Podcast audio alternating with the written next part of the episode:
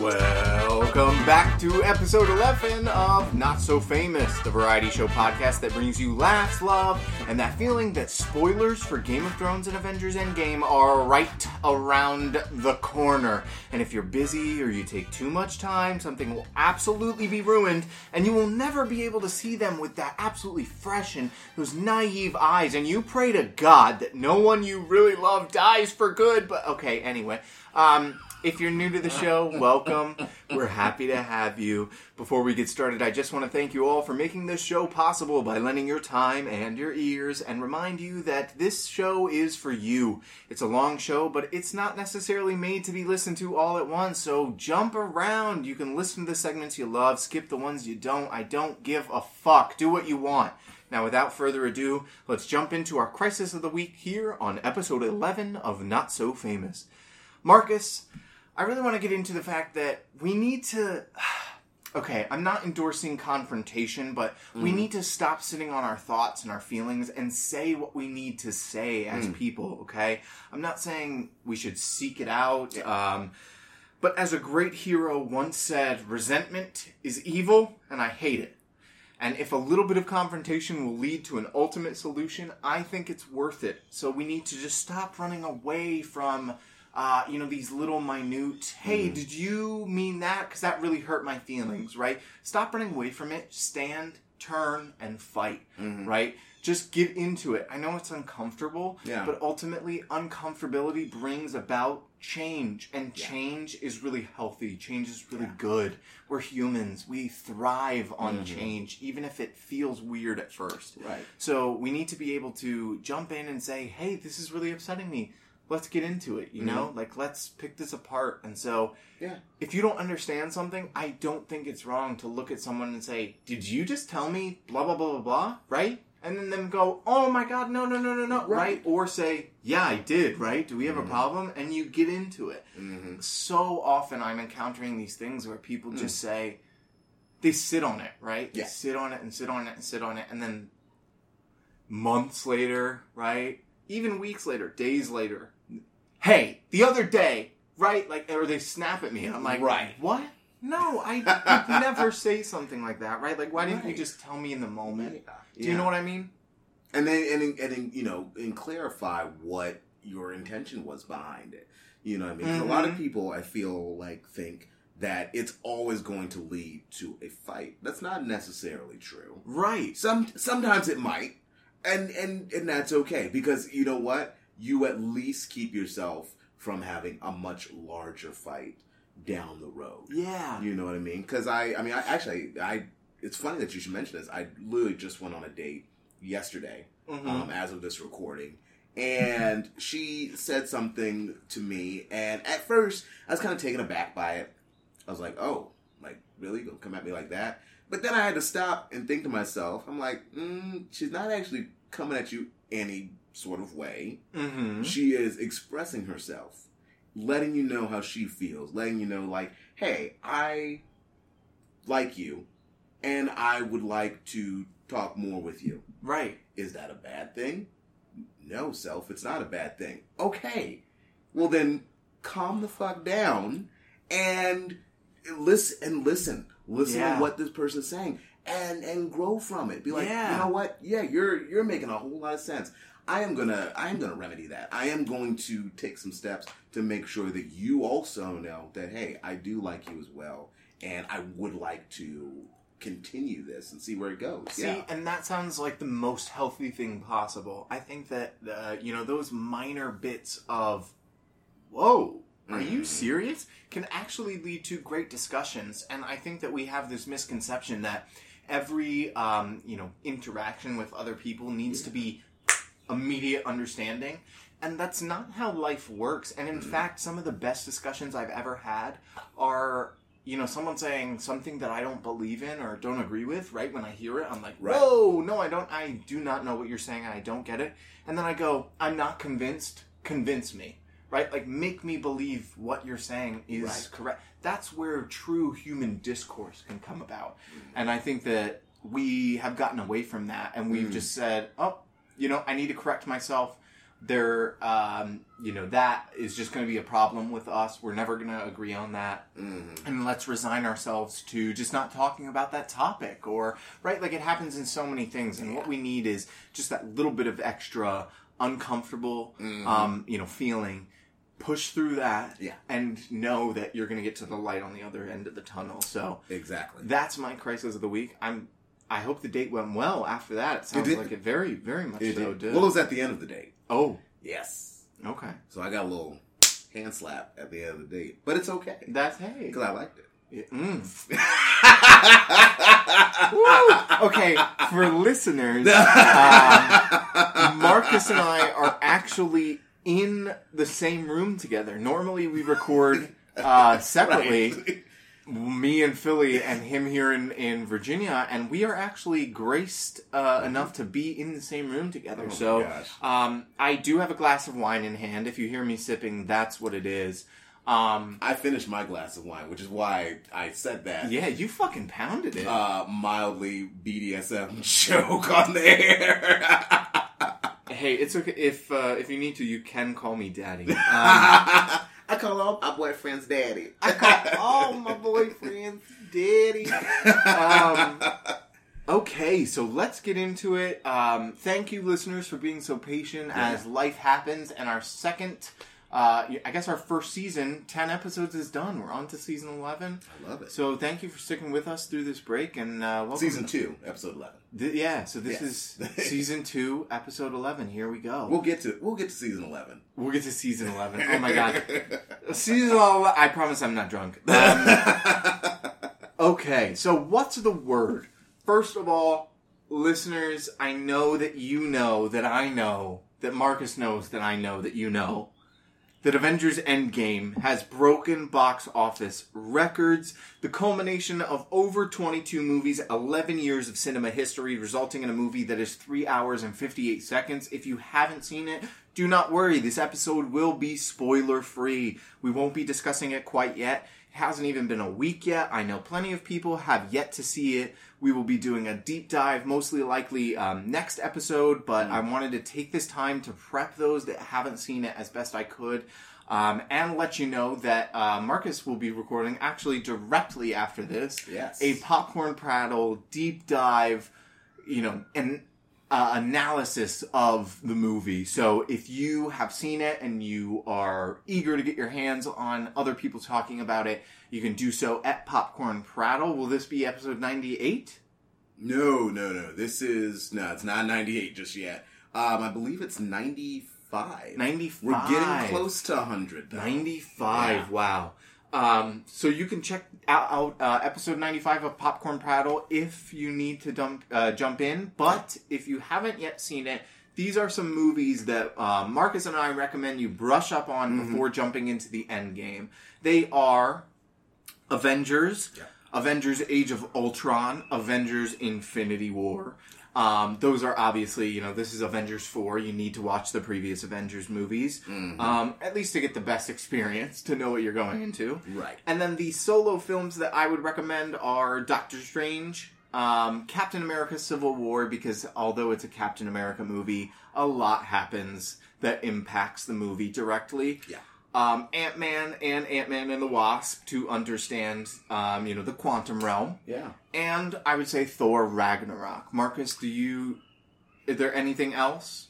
I think to me, I think that is it.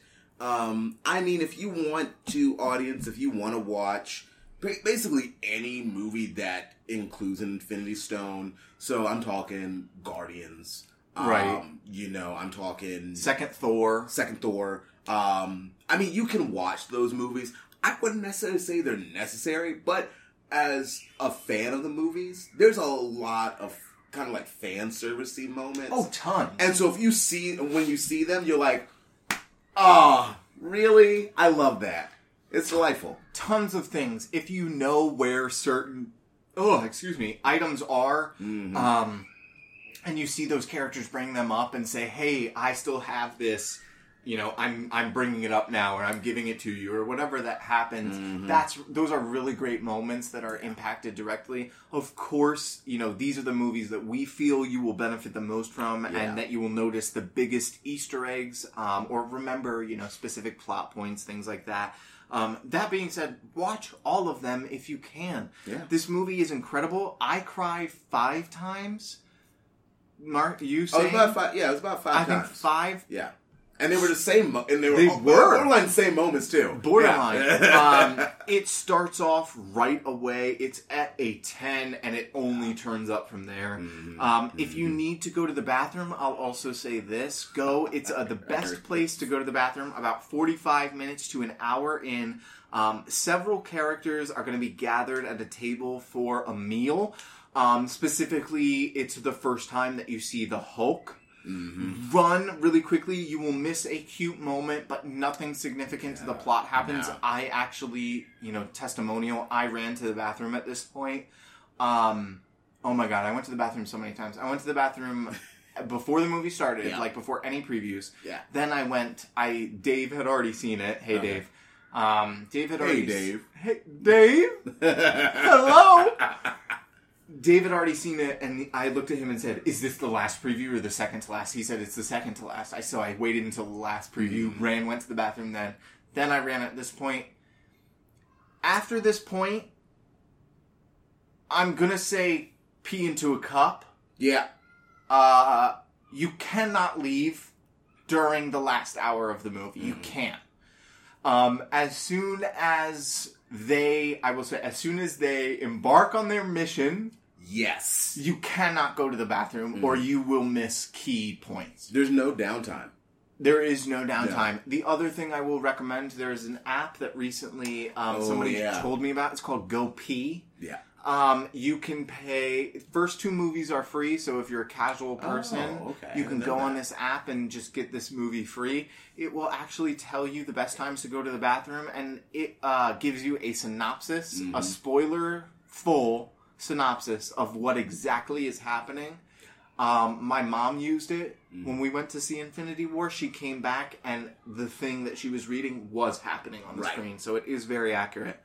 Um, definitely go see it. Yeah. Um, just for numbers' sake, the box office I checked today has soared to 1.5 billion dollars. It's projected to hit 2 billion um, by the end of this weekend. So you know, right? One weekend happened. It's gonna uh, supposedly. Um, people that are being conservative conservative are saying two billion. People that are being you know really liberal are saying two point five. That it's going to grab another billion. Um, this was the biggest Tuesday, actually. Yesterday and the day before were the biggest Monday and Tuesday of people going to I the movies um, in history. So if it follows on this trend, I think it'll easily surpass two and even maybe hit 2.5. Well, you got to think too. The people that haven't seen it yet, they're gonna go this weekend. And Yes. the people who have seen it might have work, so they're gonna go again this weekend. Yeah. To go see it. I would also recommend you've got to see this movie. I've been telling all my students, watch this on the biggest screen possible. I know it's I know it costs more to do IMAX or like the extreme, you know, screens or whatever. That last scene Yeah. is so worth it to see it like on the big screen because I sat there and I was like, I can't even imagine watching this on a smaller screen. And I, my mom said the same thing. So you came and told her that, and Yeah. she was like, "I bought everybody." She texted the group and was like, "I bought everybody IMAX tickets," and I was like, "Okay, cool." And it honestly, it was incredible. Go see it. Um, if you can't afford the extra few bucks, just go see the movie. Yeah. Um, it's so exciting. It actually just passed into the top 10 of highest grossing movies of all time. It needs to pass 2.72 billion to take the number one spot and surpass Avatar from 2009. I think it absolutely will. Um, it's, I would say, it's my number one Marvel movie. Yeah. It lives up to the hype.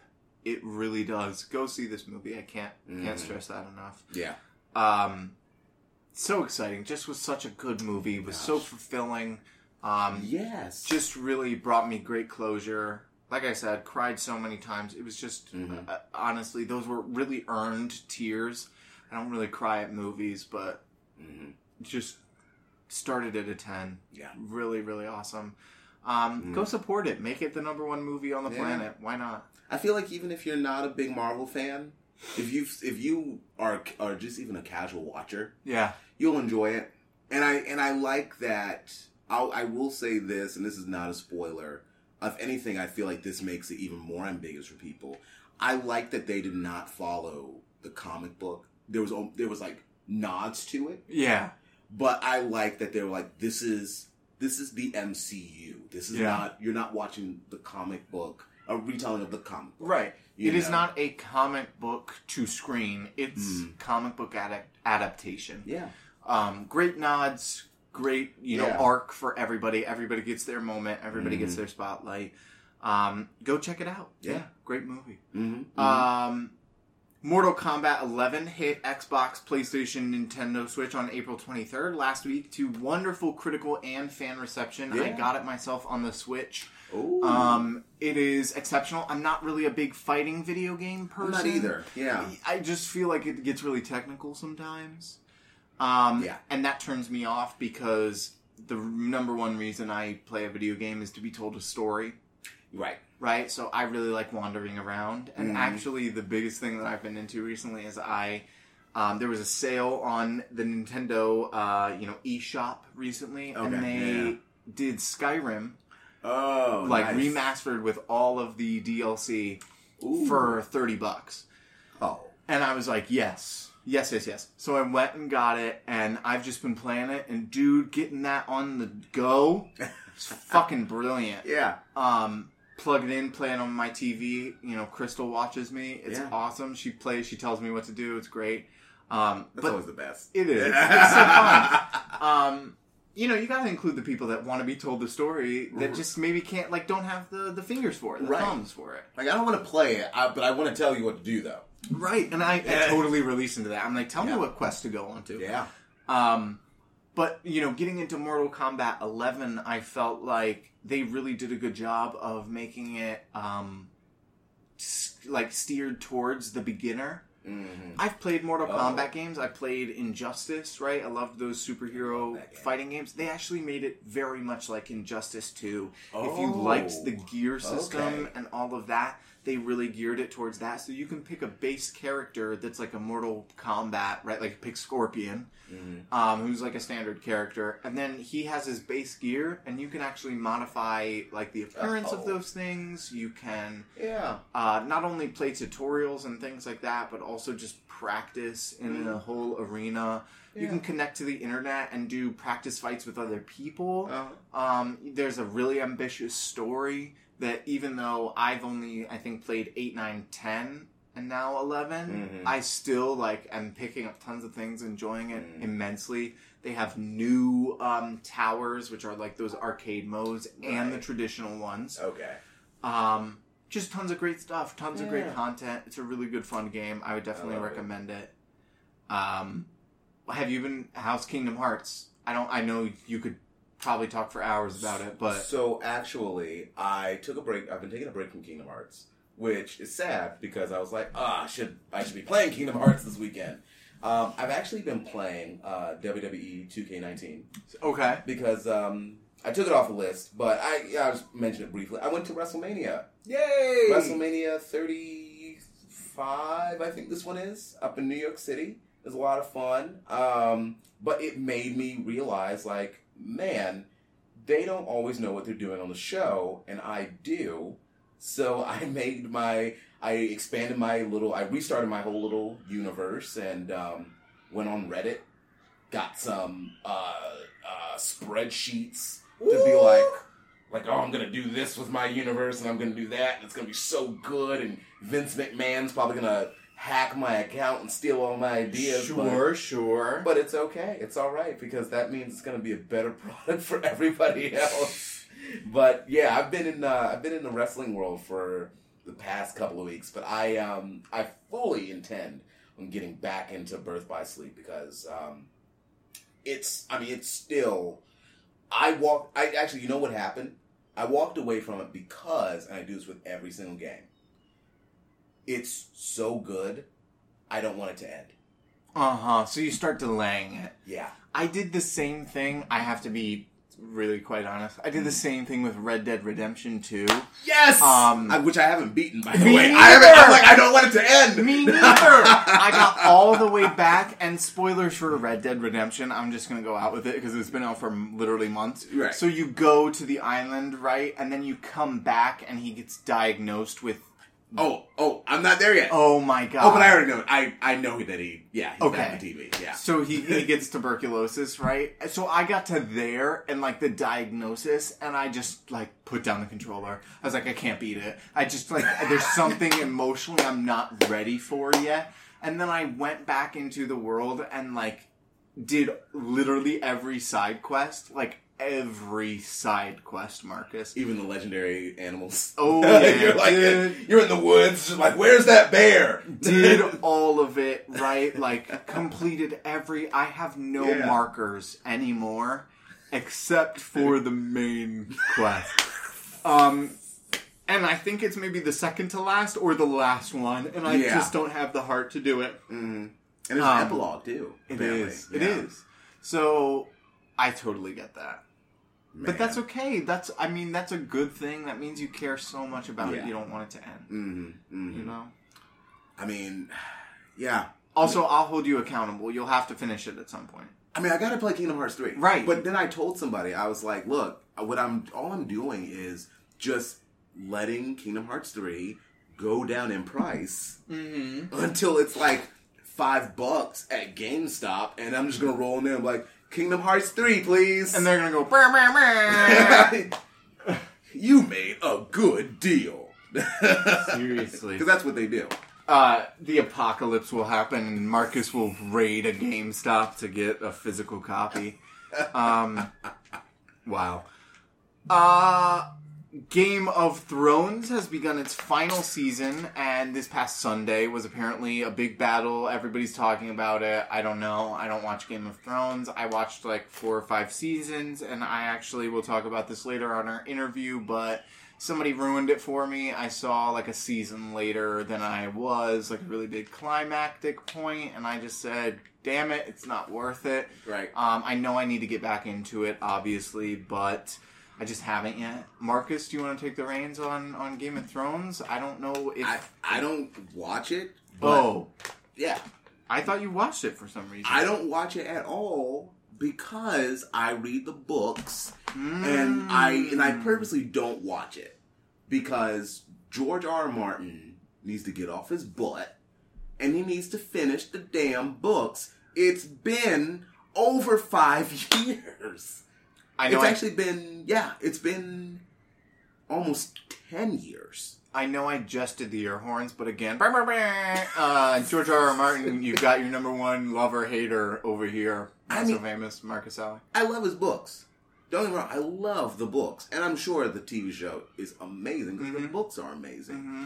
But I feel like you're also shortchanging your hardcore TV show audience because you haven't finished the storyline with some of these characters who people think are dead and aren't dead in the book Uh huh. and you are not um, you're not you can't introduce them because you're basically basically what what the audience is getting and I you heard it here on Not So Famous you are basically getting like the main game Yeah. I'm getting the main game and the DLC Right. Okay. like well no rather I'm playing the DLC everyone else is just watching the main game but if we put them together we get a whole game so EA stop with the microtransactions and just give us the full game. Okay, but this make, reminds me of um, like my favorite book in the on the planet that? series is um, the Name of the Wind. So it's the Kingkiller Chronicles. Yeah, yeah. Um, the Name of the Wind, and then the second one is the Wise Man's Fear. Uh-huh. Um,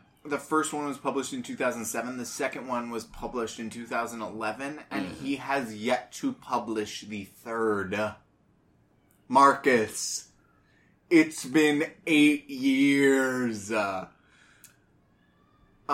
Although you know, as I'm saying this, because you just you saying that just kind of triggered this memory in my mind. So I've literally been working on the sequel to my play for mm, going on almost I think six years now.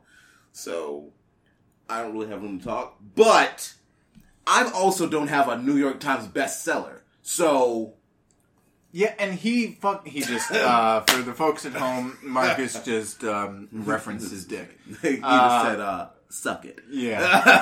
um, I, I don't have a New York Times bestseller. I don't have two. And for Patrick Rothfuss's sake, like, he still writes comics all the time. Which I know means he's busy, but like, damn, bruh. Fucking give me my book. He's That's- told the press a million times, like, it's already written. I just need to, like, revise and draft it and, like, make sure the blah. And I'm like, motherfucker. like, Like- bitch, I'll revise it. Like, yeah, I'm saying, like, god damn, bro. Like, just like send that shit to your editor a couple times. Like, answer that email, bro. what are you Um, doing? So totally get that. yeah. Um, I don't know. Game of Thrones seems cool. Apparently, a big battle. yeah.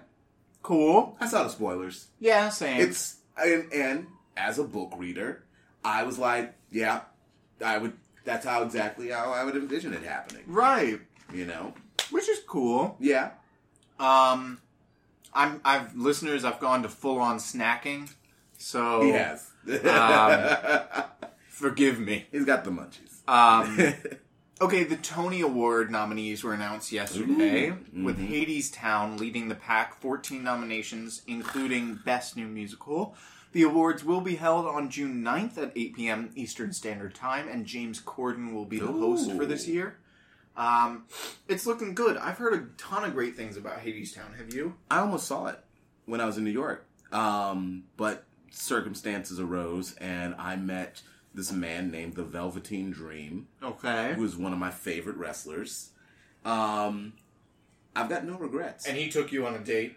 he Just to clarify, you guys fucked that night? actually me and Miss Mia Yim, who I did not realize was my future wife. Yes, because I we took a picture, we talked. There was a table in front of us. I had a little popcorn. That's pretty much a date. Okay, like mhm. we're pretty much engaged. Yeah. You know, so Okay. yeah. I mean, Velveteen was a little. He was a little jealous. It's Okay. okay. But he was a little mad at me too. We started chanting his name. There was a lot of look. But Hadestown. Okay, right, right, right, right. but Hadestown. But you almost saw Hadestown. I almost did, and I apologize, Lindley. I'm so sorry that we did not go see Hadestown. She ended up actually going to go see it. Uh, Oh. She's she's actually seen it since like when it was like um like bef- not pre- not previews, but when it's still getting workshopped. Um, she saw it, and Whoa, that is cool. all she would ever talk about was Hadestown. And when, as soon as it got on Broadway, she's like, "It's going to, it's going to sweep well, the Tonys." I I just think, first of all, you know I'm a sucker for mythology, but hmm I I mean it's the is it, it it's the story retelling of um, is it like Eurydice? Like let me see. I don't know if it's Eurydice. It might. It might be. I could be wrong. I, don't, I didn't think it was Eurydice. Live fact check here at Not So Famous. Um, ba ba ba. We need someone on the show who doesn't want to talk that can do this for us. I really okay. So shout out to again. We did this last episode, but also Armchair Expert because they have a segment at the end where they fact check it, Mhm. right? Oh. And they have Monica, um, like go through and while she's editing, basically like pull out the like things that they said, like oh one in ten people, you know, I heard somewhere do this or whatever. Yeah. all those things. She like finds the study. Oh, okay. Um, okay, I found it. Hadestown, a folk and blues inflected musical reimagining the myth of Orpheus and Eurydice, Oh, led the. Tony nominations on Tuesday. Nods in 14 categories. Um, yeah, frontrunner in the hotly contested and financially significant because people will go see it. Raced for the season's best new musical. Mm. Yeah, called it, nailed it. yeah. How dare you doubt me? I'm sorry. You're Eurydice, Never again. never. Whatever it takes. Whatever it takes. Um, yeah, no, I heard it was great. I Yeah. love myth, and I love where myth and reality meet. Mhm. And honestly, I just feel like Game of Thrones. This ties back into. Yeah. I feel like for so long, people made fun of me and like called me a loser and Mm. like a geek for loving like superheroes and like Lord of the Rings Yeah. and lots of you know mythical and epic things. And now, the MCU, here we are, and fucking Game of Thrones is on everybody's lips, and Hadestown is winning the, Right. you know, uh, is like pulling through on the uh, on the Tonys. So what the fuck, like, I I actually it's it's so it's so funny that you mentioned this because I was I just had a um kind of like a brief rehearsal uh with um the producer of this new audio drama that I'm on. okay, And he his job is he's like a professional dungeon master. Like he- Wow. he, gets hired. Then and I was like, so explain this to me. I'm like, so you basically get hired to make these tabletop games and people you just you just lead people through your world he's like yeah pretty much he's like and i just give them a quote and they pay me and we were sitting there and we were talking about you know we were talking about um, critical role Mm-hmm. um, i mentioned to you earlier about uh, the wrestler with you know his dungeons and dragons slash his let's play youtube um, and he and i were talking and i said it's so funny that nerd culture is so mainstream now Mm-hmm. it's so it's cool, it's trendy. I mean, like I had a full blown conversation with my students today about Endgame, and they were like thrilled, Right. That like like oh my god, here's this adult who who gets it, like he understands, and it's like, bruh, like this is my life. yeah, Okay, like this isn't this isn't like I'm not a bandwagon person. Like this, like you know, you turn around, like there's literally like a huge Batman shrine. right. Same at my house. You know? I mean, but uh, I'm not as concerned as like those people that have been there from the beginning and like what makes you a fan. Yeah, I'm delighted that everybody's a fan now and that it is mainstream. I don't care if you are just seeing the first Iron Man movie or Mhm. if you're like, oh my god, no, can you give me a book recommendation on some? I'm delighted. Yeah. Thrilled. I'm just upset that Hmm. I guess it it didn't hit earlier. Yeah. Or that people specifically discredited or renounced that culture for so long. I think we turn our backs on things that people really feel a passion for, specifically because they have that passion Yeah. sometimes. We're like, you shouldn't. Like, let's Mhm. knock you down a peg. Yeah. Don't enjoy that because I don't enjoy it, right? Um, and that's not fair.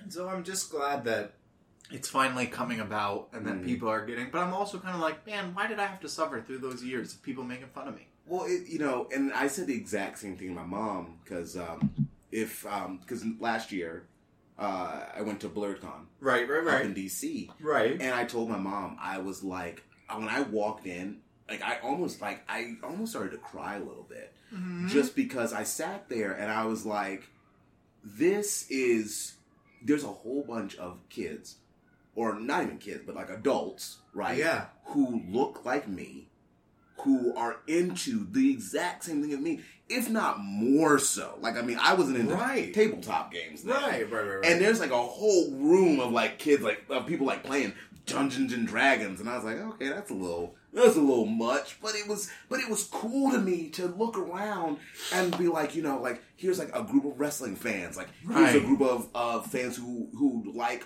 superheroes other than just Black Panther Right. or Luke Cage. You're like, no, I like everybody. Like I love Green Arrow. I love, eh, Right. You know, all these different people, and it, and I and I told my mom, I said, I wish that there was something like Blerdcon when I was in high school to just tell me like, hey, it's okay to be different. Like, Yeah. your interests are not like white people things. You know what I Yeah. mean? It's not just it's not just for white kids. It's just it's for everybody. If you are into it, like if you like Gundam Wing, fuck it. Go watch Gundam Wing and like nerd out about it with somebody. Right, You don't like- have to like fall into this trap of like, oh well, I'm black, so I guess I can't you know, I can't watch the big O. Right. you know. Why not? And uh, I appreciate you bringing up, you know, that like diverse angle because it's something I, I like. I never thought about that compounded Mhm. like complexity of that issue. yeah. And it really is. You know, we take it out on like you know geeks and nerds like you know tenfold, and then on you know the black people that enjoy Mhm. those things twelvefold and fifteenfold. Well, it's you know, Um, and I had to explain. I actually had to explain to your mom. I was like, because she, because she was like, "Wait, what?" I said, "Yeah, like you literally get ostracized within the black community, and it's like, oh, well, you're you want to act white, And it's like, mm, how is me liking this? Me acting white? Like I just, I just want to be myself. You know, like I don't, you know, I'm, I, I don't renounce my blackness. You know, like if I get, like, look, I'm gonna get stopped in the streets just as quickly as you are. Like, there's no amount of anime and, and proper speech that's going to keep me. If a policeman pulls you over, you're not going to be like, "No, sir, I love Gundam." You're just going to be like, "Okay, boy, well, I'll let you off with a warning Right. this time, but you keep watching that uh, One Piece, okay?" nah, it's it's it's it's cra- it's crazy, but you know what? It's at the end of the day, I'm just so grateful that finally that there's not a new generation of kids that have to go through that. That it's that it's it's like I said, it is so okay for and again not you know, you know and it's not like for ev- I'm talking about everybody. It's okay to be a nerd and like those things Yeah. regardless of whether or not like this trend of people thinking it's cool continues. Like it's always gonna be cool. Well- as long as you love it, Yeah. it's always gonna be cool. And I think that at the heart of it, right, we've always had heroes. Mhm. We've always had um, journeys. Mhm. People have always gone on adventures, even dating back, you know, like thousands of years, if not hundreds of thousands of years, to the very beginnings of our civilization. We have looked at the people that stand out and Mm. pull through and you know are, are what we consider peak capacity both emotionally intellectually um, and and physically Mhm. Mhm. to where they can be you know shining beacons of not only examples to us and future generations but beacons of hope beacons of i can do better. Right? I can be better. If they can do it i can do it.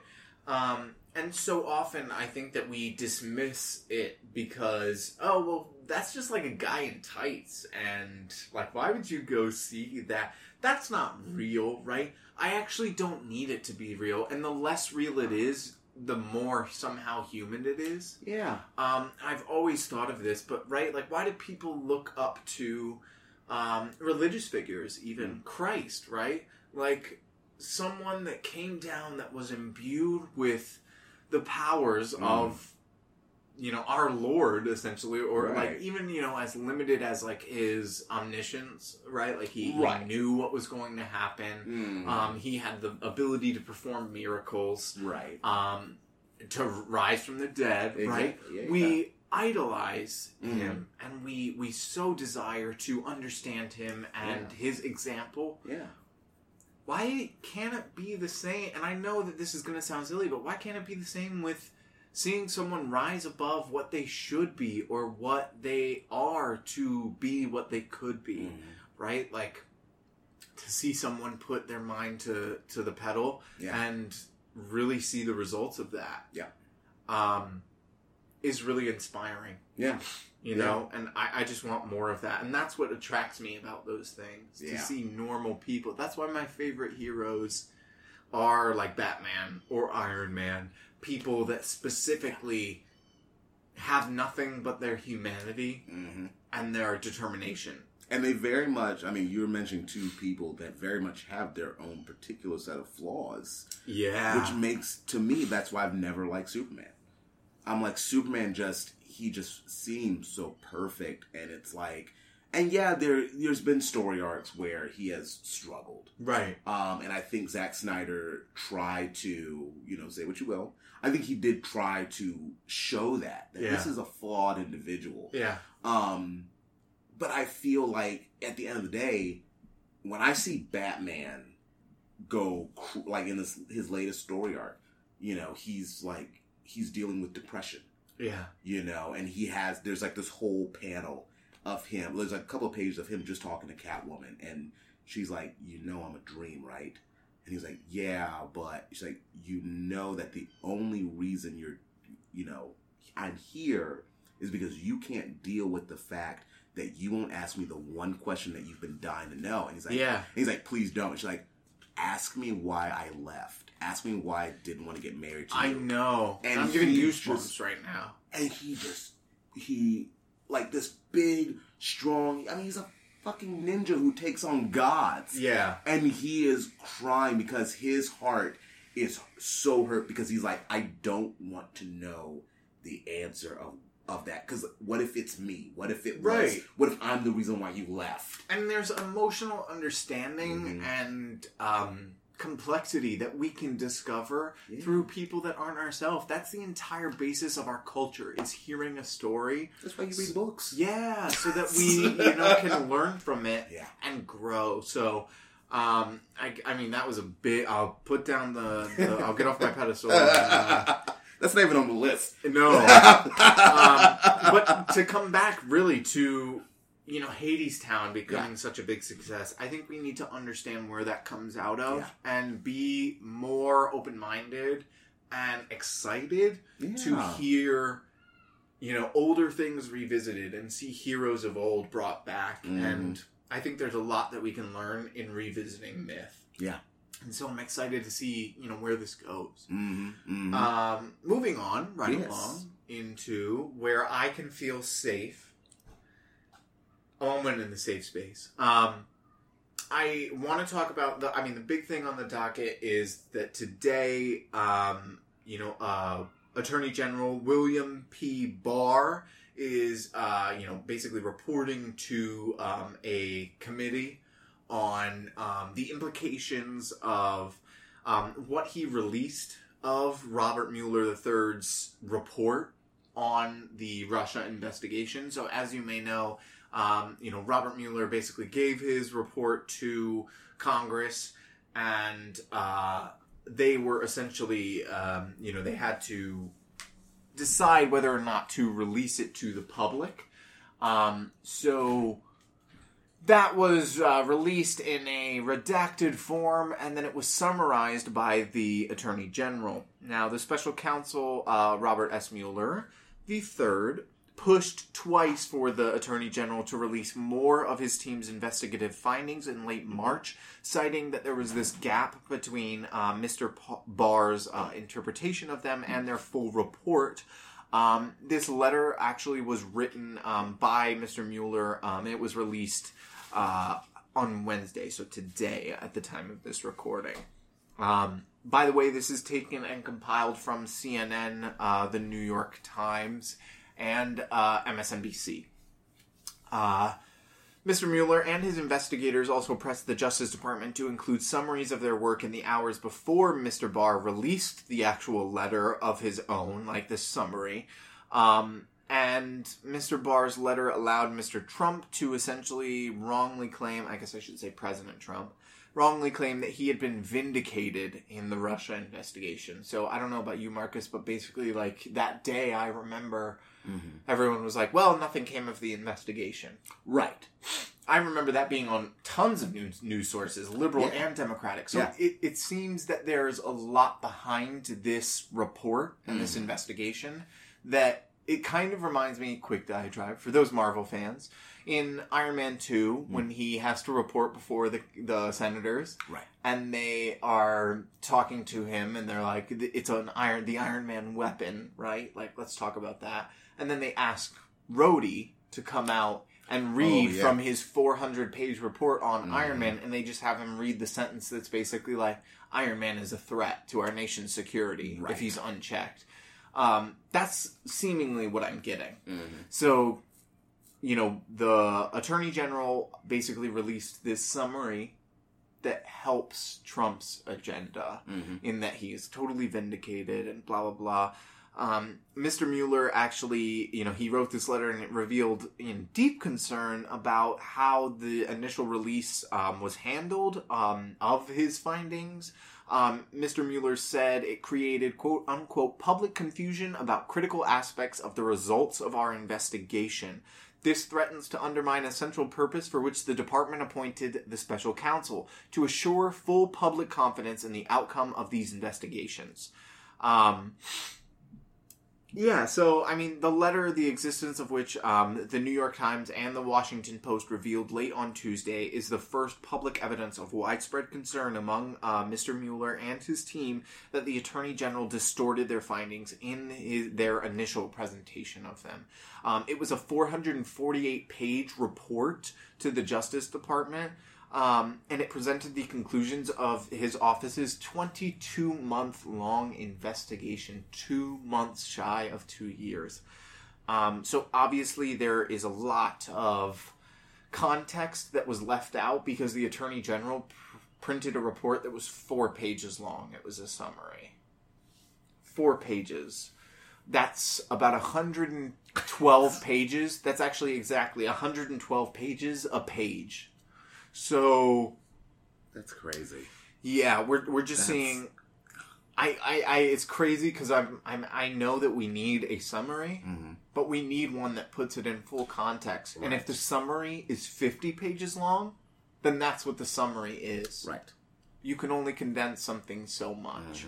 Mhm. Um, and yeah, I mean, um, basically, uh, Mr. Barr, the, the Attorney General, is kind of giving some leeway to the president, saying, um, like, basically, he gave a, a news conference during which he said that some of Mr. Trump's behavior, when put in context, quote unquote, was understandable. He's saying that some of the things that are, like, the flaws that are pointed out maybe in the investigation are the things that he's guilty of. Is he including when he said, "Oh my God, this is the end of my presidency"? Oh my God, Yeah. I'm fucked. Yeah. That's understandable. Right. Oh, okay. Just checking. Um, he's saying that all of these things are understandable, right? and Oh, he's kind of minimizing some of these very, very serious allegations. Um, and he has been using keywords that make people more and more, even um, Mueller himself. And um, I actually, I didn't have time to research this, so it's Mhm. not included. But James Comey just wrote a New York Times opinion piece Oh. about how they, he thinks this was possible. Um, James Comey was the FBI director before Trump fired him. For Right. those folks who uh, are wondering, um, but basically says like uh, this man is being brainwashed slowly but surely, and anyone that comes into contact with President Trump is you know kind of convinced of his prowess in you know the political arena, and is just kind of falls into this uh, habit of defending him. And Mr. Barr is using these things. He's calling, um, you know, this uh, investigation started calling it recently a witch hunt, which Trump has used plenty of times. Mhm. Um, yeah, and uh, basically, uh, Mr. Mueller's office actually asked March 25th, so it was a day after the summary had been released, um, clearing the president, but declined to release the actual special counsel's findings. Like they didn't do that at the same time. Mhm. If you recall, the um, Congress had to vote. The Attorney General made That's Congress right. Vote on whether or not they were going to release the public Mhm. findings and how much of they uh, they were going to release. Mr. Mueller wanted all of it to be released. He said um, the summary letter the department sent to Congress and released to the public late in the afternoon of March 24th did not fully capture the context, nature, or substance of this office's work and conclusions. Uh, release at this time would alleviate, he's saying, um, if we released the full thing or as much as possible, um, release at this time would alleviate all misunderstandings that have arisen and would answer congressional and public questions about the nature and outcome of our investigation. Um, and so far, uh, the Attorney General has declined. He's currently in hearings. He's been in hearings all day with a congressional committee Mhm. to figure this out. So eager to see what happens there, but wanted to jump into that. Um, Marcus, do you have any thoughts there? I mean, this is just same old, same old with him. You know, this is this is constant. Uh, Okay, so what we got from the summary, what I what I found interesting was that yeah, um, Trump's own people know that he um, doesn't know what he's doing. Right. And that the only reason, the only reason he cannot be impeached is because they didn't actually carry out a lot of those things. Here's the thing that me as an American citizen, here's the thing that I find concerning Yeah. is that uh so he was willing to do illegal things. He was willing to do it. Right. He just didn't act on it. And I mean you can you can go back and forth about it or whatever, but here's the thing. This is um this is the president of the United States Yeah. okay? He should be held to a higher standard. Don't bring up Hillary. Don't the bring up highest standard. yes. Don't bring up all. Don't bring up all these people. Like, don't bring up like someone who was like, "Well, Marcus, what if a student did something like?" That's a student. That's a child. Yeah. This is the president of the United States of America Yeah. okay if we can call if we can uh, comment and go on uh, uh, twitter and say all these things about president obama Right. then you should be you should be doing the exact same thing with president trump if that if if if that is the gold standard then and you're not and, and you're it, you know it had nothing to do with the color of obama's skin then I suggest that you hold Trump to the exact same standard if that's the case. Because let me tell you something. Anybody, every anybody and everybody say something about Obama if he did something like this. But I'm all I'm saying is like, okay, I won't say anything about that, but you do the same thing with Trump. Yeah. Because this man very clearly, very clearly is willing to break the law, and you are going to say nothing. Nothing? Yeah, I just think again it, it gets down to the fact that other people have been, you know, convicted for less. Thank you. Like just just for for so much less. Hell, People- his own people. people have resigned for less for being implicated in less. Mm-hmm. Right? So I- I just think there's a lot of different layers to it, and yeah, I, I don't care who it is. If there's a standard, it needs to be it, it context cannot bring me more understanding of why he was willing to break the law. Yeah. I can feel empathy for him. I can feel sympathy for him. I can feel pity. That doesn't mean he should be the fucking president. There you go. Um, that's what I gotta say. Uh, yeah, suck my dick. Um, all right, and finally, I want to wrap up with uh, you know, get out of that little safe space that we we have. That was so nice, Marcus. Oh. Um, folks at home, Marcus actually cuddled me the whole time. I did. Um, We spooned that entire segment. yeah, he just held me. Really, it was really comforting. Um, It's a very weird show. yeah. I, I, I really liked. Um, he was whispering in my ear the whole time. Anyway, um, Music Mavericks. So Music Mavericks. Formerly known as Kanye's, Kanye's Corner because I love alliteration. Damn. Um, Marcus, I haven't been listening to music. I've just been listening to podcasts. Mm. I listen to Armchair Expert like Mhm. a motherfucker. I listen to uh, Inside of You with Michael Rosenbaum. hmm I listen to. Uh, I've been listening to Harry Potter and the Sacred Text. Oh, It's been very fun. Um, I've been listening to a bunch of different things. No Proscenium, Yeah. uh, which is like a theater podcast. I just listen to so much. It's really it just spices up my commute. Um, but I know you're a music man. I am. You're the music man. I am. They wrote a musical about you. Did they? Yeah, Ugh. I think it's called The Music Man with Marcus Salley. I hope I get royalties from it. Oh my god, yeah. So many people owe me royalties, like Kevin Feige. You're right. Cause uh, Because you called thank you, thank you. You called. I mean, brief spoilers. If you listened to our previous episode, Right. a lot of us called a lot of stuff, but Marcus fucking like nailed it in and hung something off of it, and they took a picture and used it. They were like, "Oh, that's good." They were like, "We heard not so famous." And damn, we're actually entering reshoots right now. Disney listens to uh, not so famous confirmed. Confirmed. confirmed. Confirmed. Uh, Music Mavericks. What have you been listening to? so I uh, know you're going to talk about New Year's Day. Oh man, So New Year's Day, first off, I mean, I'm almost certain when we do our end of the year thing, we look at our Spotify, I'm pretty sure New Year's Day is going to be right up at the top. It's probably the number one thing I'm listening to now. You talk about them all the time. That's because they're so good, man. They're so good. Yeah. Um, they, they've got a new album out. It's called Unbreakable. Okay. I actually played it for my tech students. We were dismantling the set, and every last one of them asked me, they're like, "Who is this?" Who? And I'm downloading their album right now.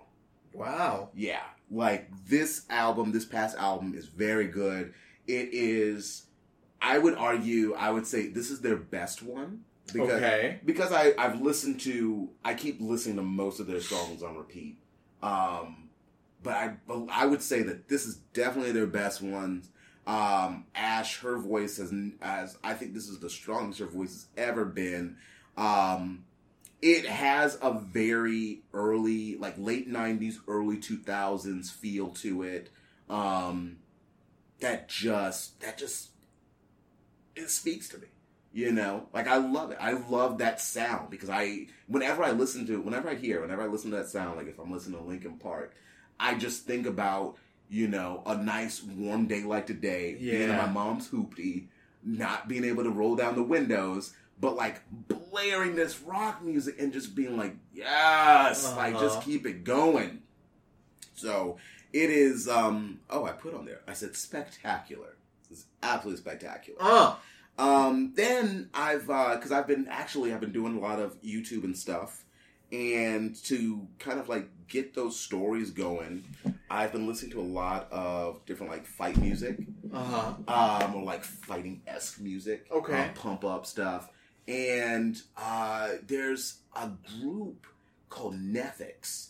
Have you ever heard of them? No. they are like so i discovered them because i you know you, you know how you go on like youtube black holes like you just press you press a song and then like it just auto plays Right. Well, Well- you listen to music in a very different way than I do. Like, I just, which is why I, I always ask you about Yeah. this segment because I, I feel like I actually got tired on my commute of listening to the same music I always listen to, even Mhm. though I love it. yeah I just don't.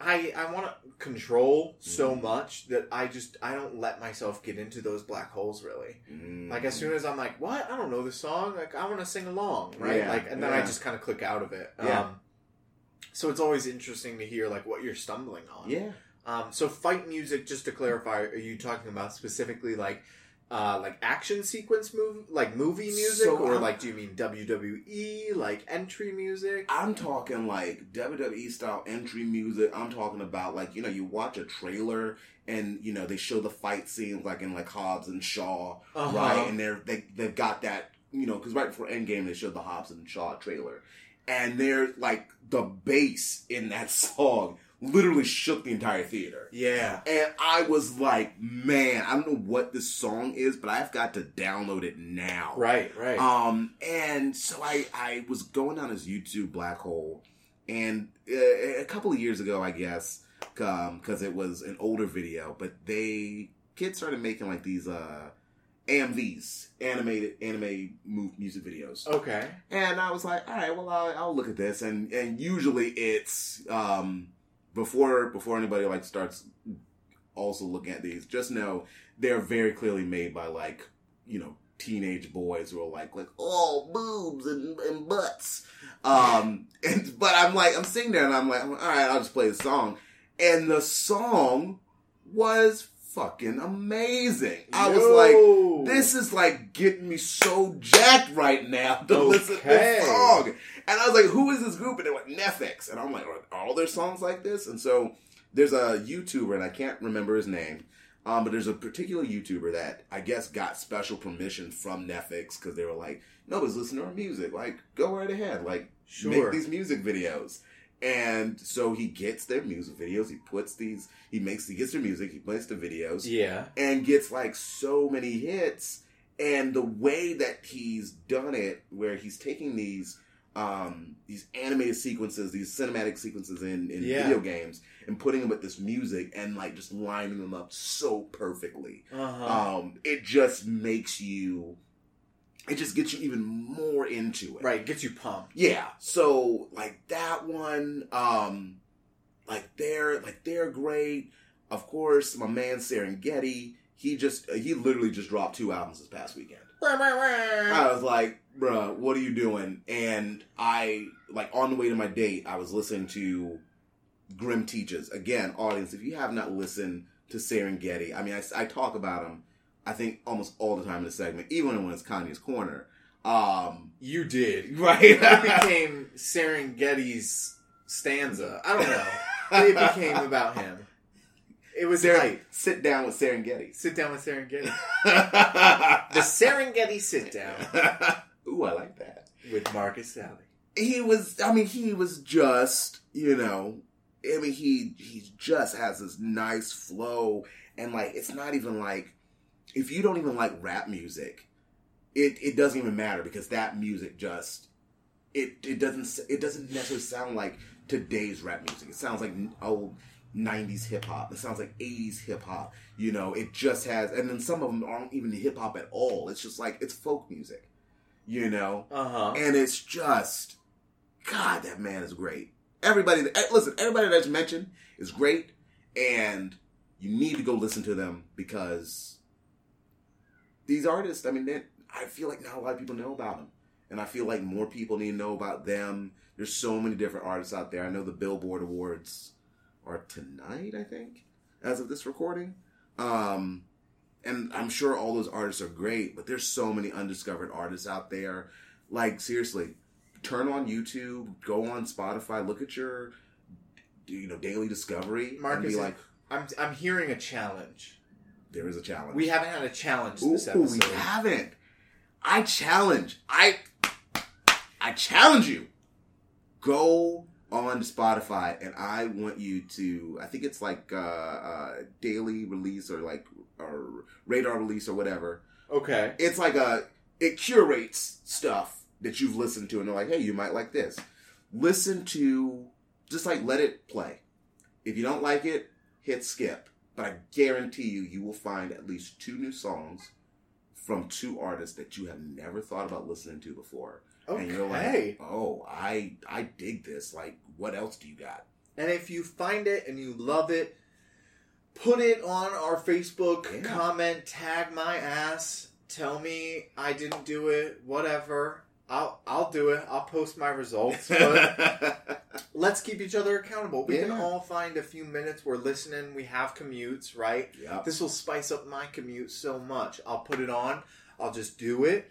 It'll keep me hype. I'll listen to new stuff. I'm excited to get this going. Thank Absolutely. you. Yeah. Just in time. We needed a challenge. Of course. Of course.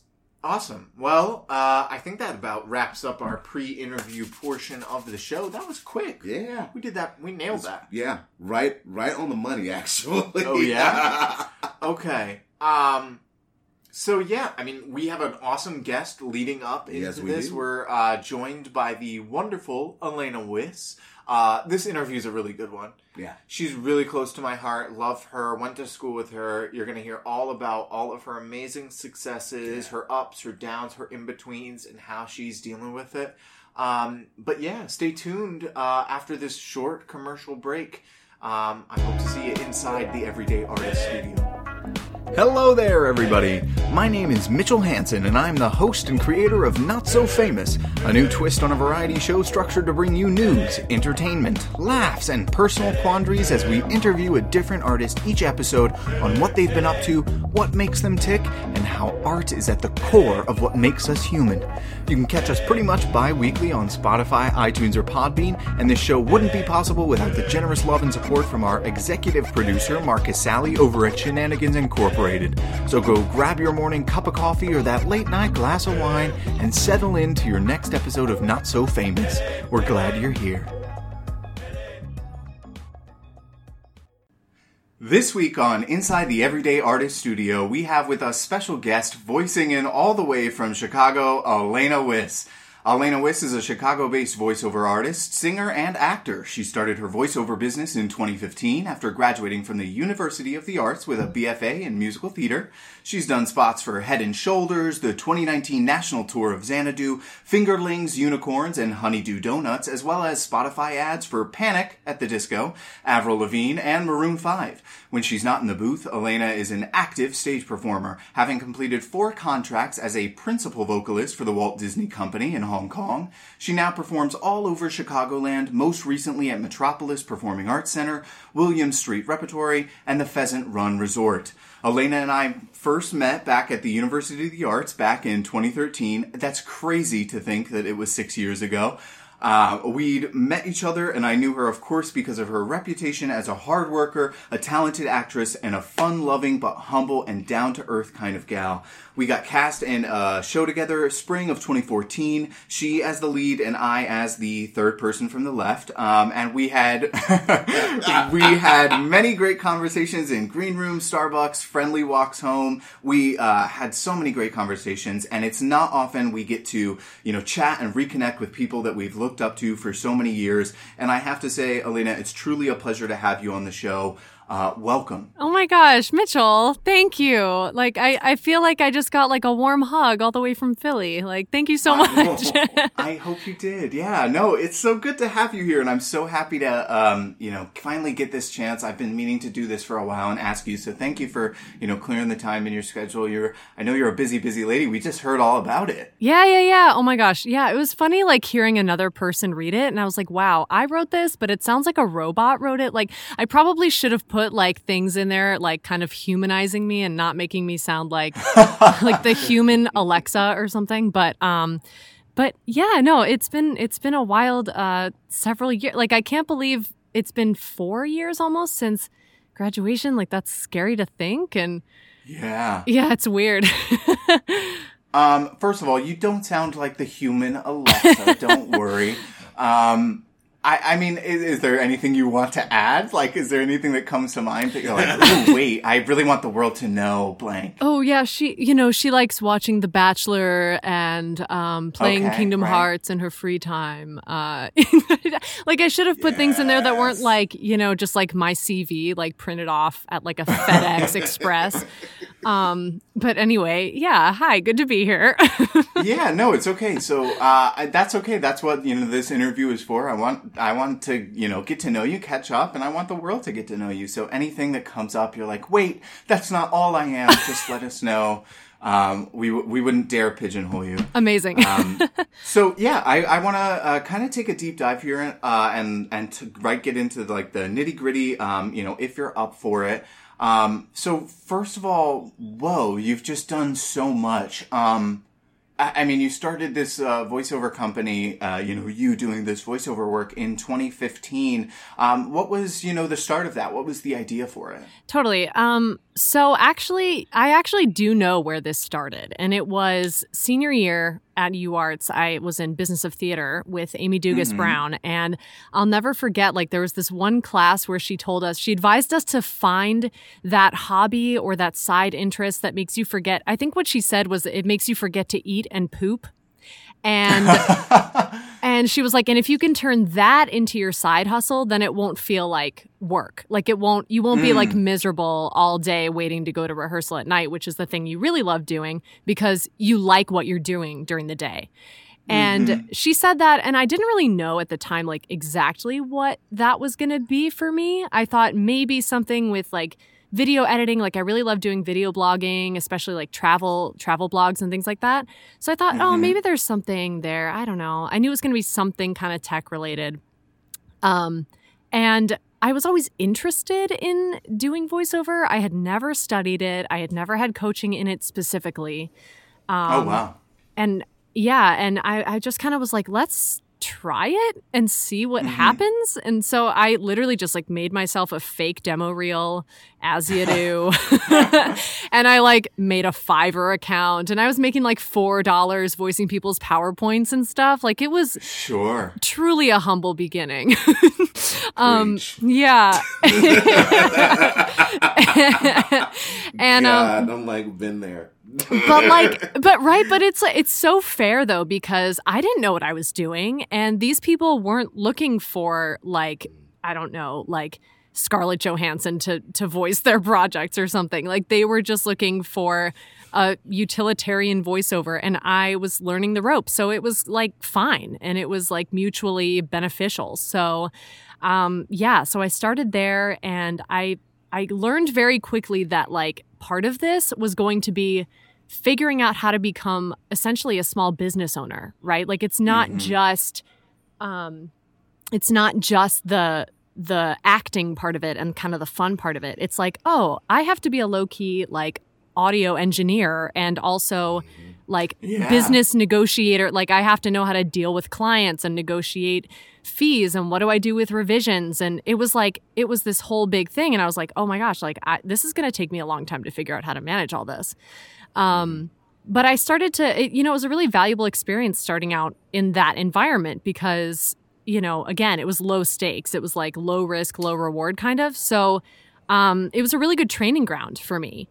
And mm-hmm. I eventually then was able to take what I learned uh, on on Fiverr and expand to other online databases and really build my business and start to get those repeat clients and those bigger some of those occasional like occasional bigger jobs. And um, and yeah it just kind of has been taking off from there. Um, obviously I had to put it on pause for a couple years when I um, was working abroad. And then when I came back, I kind of had to start all over because I'd lost like all my clients because I casually dropped off the face of the earth for two years. So they had to find somebody else. Um, okay. Yeah. But so, I mean, just sorry, backtracking. Sure. Like when you first got started, um, you know, and you were trying to figure out like this business plan, what did you do? Did that kind of come naturally and you were like, hmm, how much do I value my time?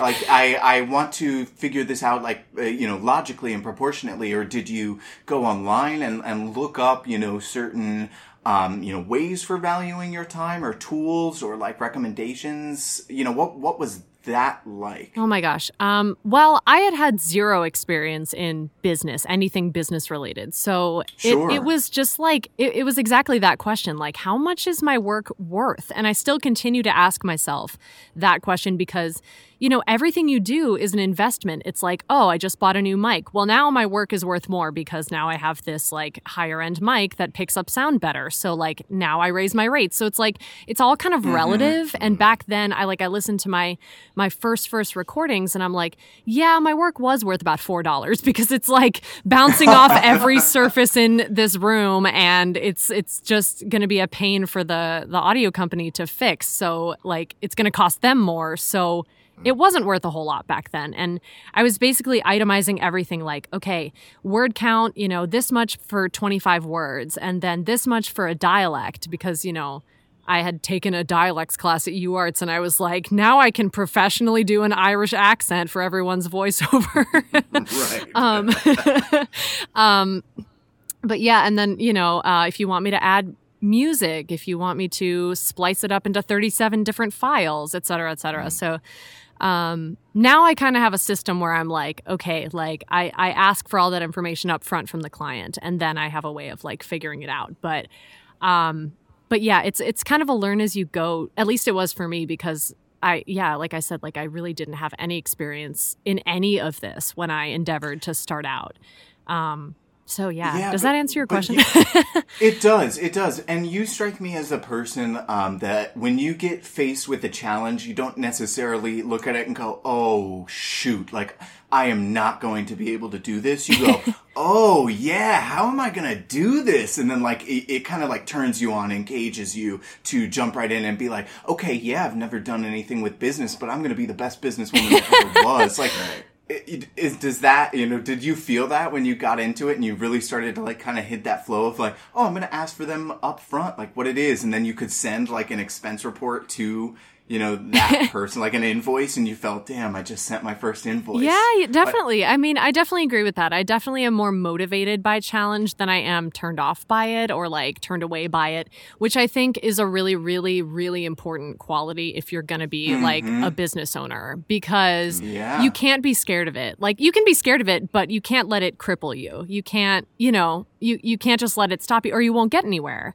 Um, you you have to let the fear be a, a motivator Oh, yeah. instead of a hindrance. And that goes for everything right? That goes for like every area of life. But um but yeah uh, specifically talking about having your own startup essentially um yeah definitely. And when you hit all those milestones it's kind of like wow i made my first thousand dollars and wow i i got my first um five star review on this database or like wow i got my first commercial or something you know? So Yeah. um so yeah and and each one of those experiences does fuel me and make me hungry for the next thing or like what's okay like what's the next challenge that i really really want to take on or or spend my time on? Yeah. So speaking of that, um, you know, turning that fear into a motivator, what was um, the thing that really pushed you into, uh, you know, getting up after building some of this up and building this business into going to Hong Kong um, to make friends with, uh, you know, some some really important people some some magical friends um yes. Yeah. Oh my gosh. Um, yeah. That, I mean, that I think anyone that anyone who has spoken to me for more than five minutes in the last like decade of my life knows that um my dream has always been to work for Disney and to to be Uh-huh. a, a friend of a Disney princess and um and yeah and so i you know i auditioned for the company for five years um, and I, I did 20 auditions before i finally uh, was hired and i i Wow. yeah so it's it's not like a again like I, we were talking earlier today about kind of like success isn't always like a, a straight line from point A to point B. And this is another Amy Dugas Brown thing. Like Amy, if you're listening, thank you so much. Like this is um like you have like made such a difference. Um because I remember one day in class she drew like A and then she drew B and she drew a straight line. She's like, "This is what we think success is." And then she erased the straight line and she drew a big squiggly line with like lots of backtracking and going all over the whiteboard and everything. She's like, "And then it gets to point B." And she's like, "That's what it usually actually is." and yeah, I would say it's I would say it's almost never the straight line. Right. Yeah. I don't care who you are. I don't care how famous you are. I don't care uh, even if You're if, not so famous. if you're even. Thanks, Marcus. title drop. I gotta get that producer credit, man. Yeah. the one day I didn't bring toys for you to play with. Um, uh, no, but it absolutely is like never that easy. Or, or you reach um, a, a different letter, right? Like on your way to B, you find C, D, E, F, G, H, I, right? Like all of the things that you you never knew that you were gonna need. Um, which is really important realization to make so that you can be prepared for it and deal with and adapt to that change as you have. Sorry to interrupt you. No, oh my gosh. All of that is so great. And I'm like being transported back to like some Starbucks in Philly where we definitely had a similar like deep convo about Oh. life philosophy. Like I love I Absolutely. love this kind of stuff. Um so yeah, but I mean, so it was by no means like a it, it, it like wasn't like a, I got super lucky and I did get super lucky, but it wasn't just kind of like I waltzed in one day and thought, hey, this might be a cool. It was like I was so Right. focused on this goal for so long. Um, And, and, what was that like to to audition so many times? First of all, Oh man, it was rough. Like there were I remember the first time I auditioned I was 17 and I I, I did not care what it was. I just wanted to work for the company and Mm-hmm. I was so pumped and like I was on a family vacation and there happened to be an audition and I went to the audition and I made it all the way through the final round of callbacks and I was so excited. I was like, "Oh my gosh, I might get to work for Disney the summer before college. How awesome would that be?" I was like, you know, there was no such thing as no. There was no such thing as as rejection because I had never Right. auditioned for anything professional or paid or anything before. So I was like, oh my gosh, I'm totally going to get it because, you know, high mm-hmm. school mentality and whatever. And mm-hmm. and then uh, I didn't get it. Spoiler alert. and I was Wah, like, wah, yeah, wah. right, right, right. And then that trend followed. You know, I would get really close and I'd get my hopes up and get really excited. And then there would be tears because it just didn't come through or whatever it was. Mm-hmm. Like, I remember like so many plane rides, like sitting, like I, I would fly down to Florida for the chance to be looked at for 20 seconds and then sent home, you know, and it, it was rough. And I really, the only thing that kept me going was like, I couldn't explain it, but there was this feeling inside like I am destined to do this and I can't I don't know how I know that. I just know it. Um and so that was like the thing that that kept me going and I think it finally kind of mellowed me out to to where I got to this point where I was like going into auditions. First of all, I was willing to audition for other parks. Like I was for a long time only auditioning for Orlando and thinking hmm. like I only want this. This is the only version of my dream that exists. And then like when that wasn't working, I kind of was like, "You know what? I want this so bad that I would audition for Disney Cruise Line and and I'd be hmm. on a ship and hmm. I would do it." And then mm-hmm. That didn't work out and I was like, you know what? I want it so bad that I would go to Japan for it. And and I auditioned for Tokyo Disney. And then I wanted so bad that I would go to Hong Kong for it. And then finally, I think after so many rejections and knowing that it was a possibility that I wouldn't get it and that even if I got close, there was still a possibility that I wouldn't get it. Um, that kind of enabled me to walk into auditions being like, hey, this would be cool, but I'm not gonna like be I, I, I'm not going to be super, super upset and it's not going to ruin my life if I don't get it. And that kind Yeah. of was like the sweet spot for me was being able to come in being like, hey, I'm going to ask for this opportunity, but no hard feelings if it doesn't work out. And then I lo and behold, that's- that's the one that worked out, you know? Right.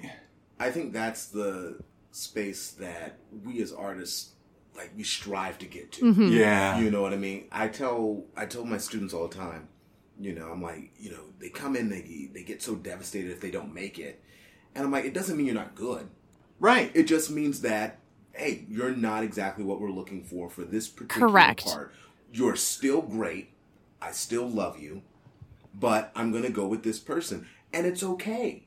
It's all right. Like, okay, I didn't get it that time. Next time, look at that. All of a sudden, I get it. Mm-hmm. oh my gosh. I go like even more and more and more, and I'm I'm sitting, I'm waiting until that one day, you know, like Hong Kong Disney, Yeah. you finally you finally do make it. Hong Kong Disney.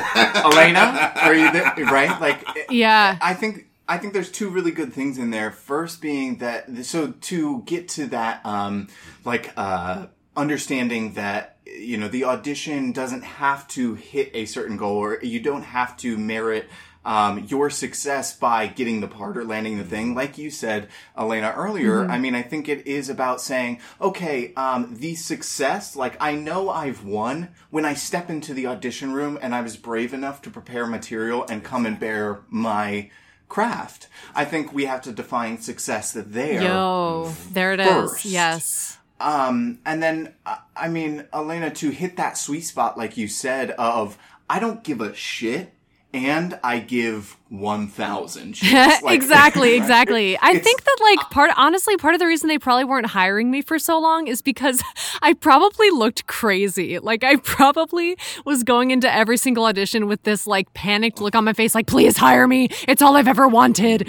Like like like like Sansa Stark in the first season of Game of Thrones where she's like please it's the only thing I ever wanted. Like I think like I think that's what I was giving off and they could like smell that from mm. a mile away and they're like, "Oh, she's crazy. Yeah, we don't want to work with her." You know? Wow.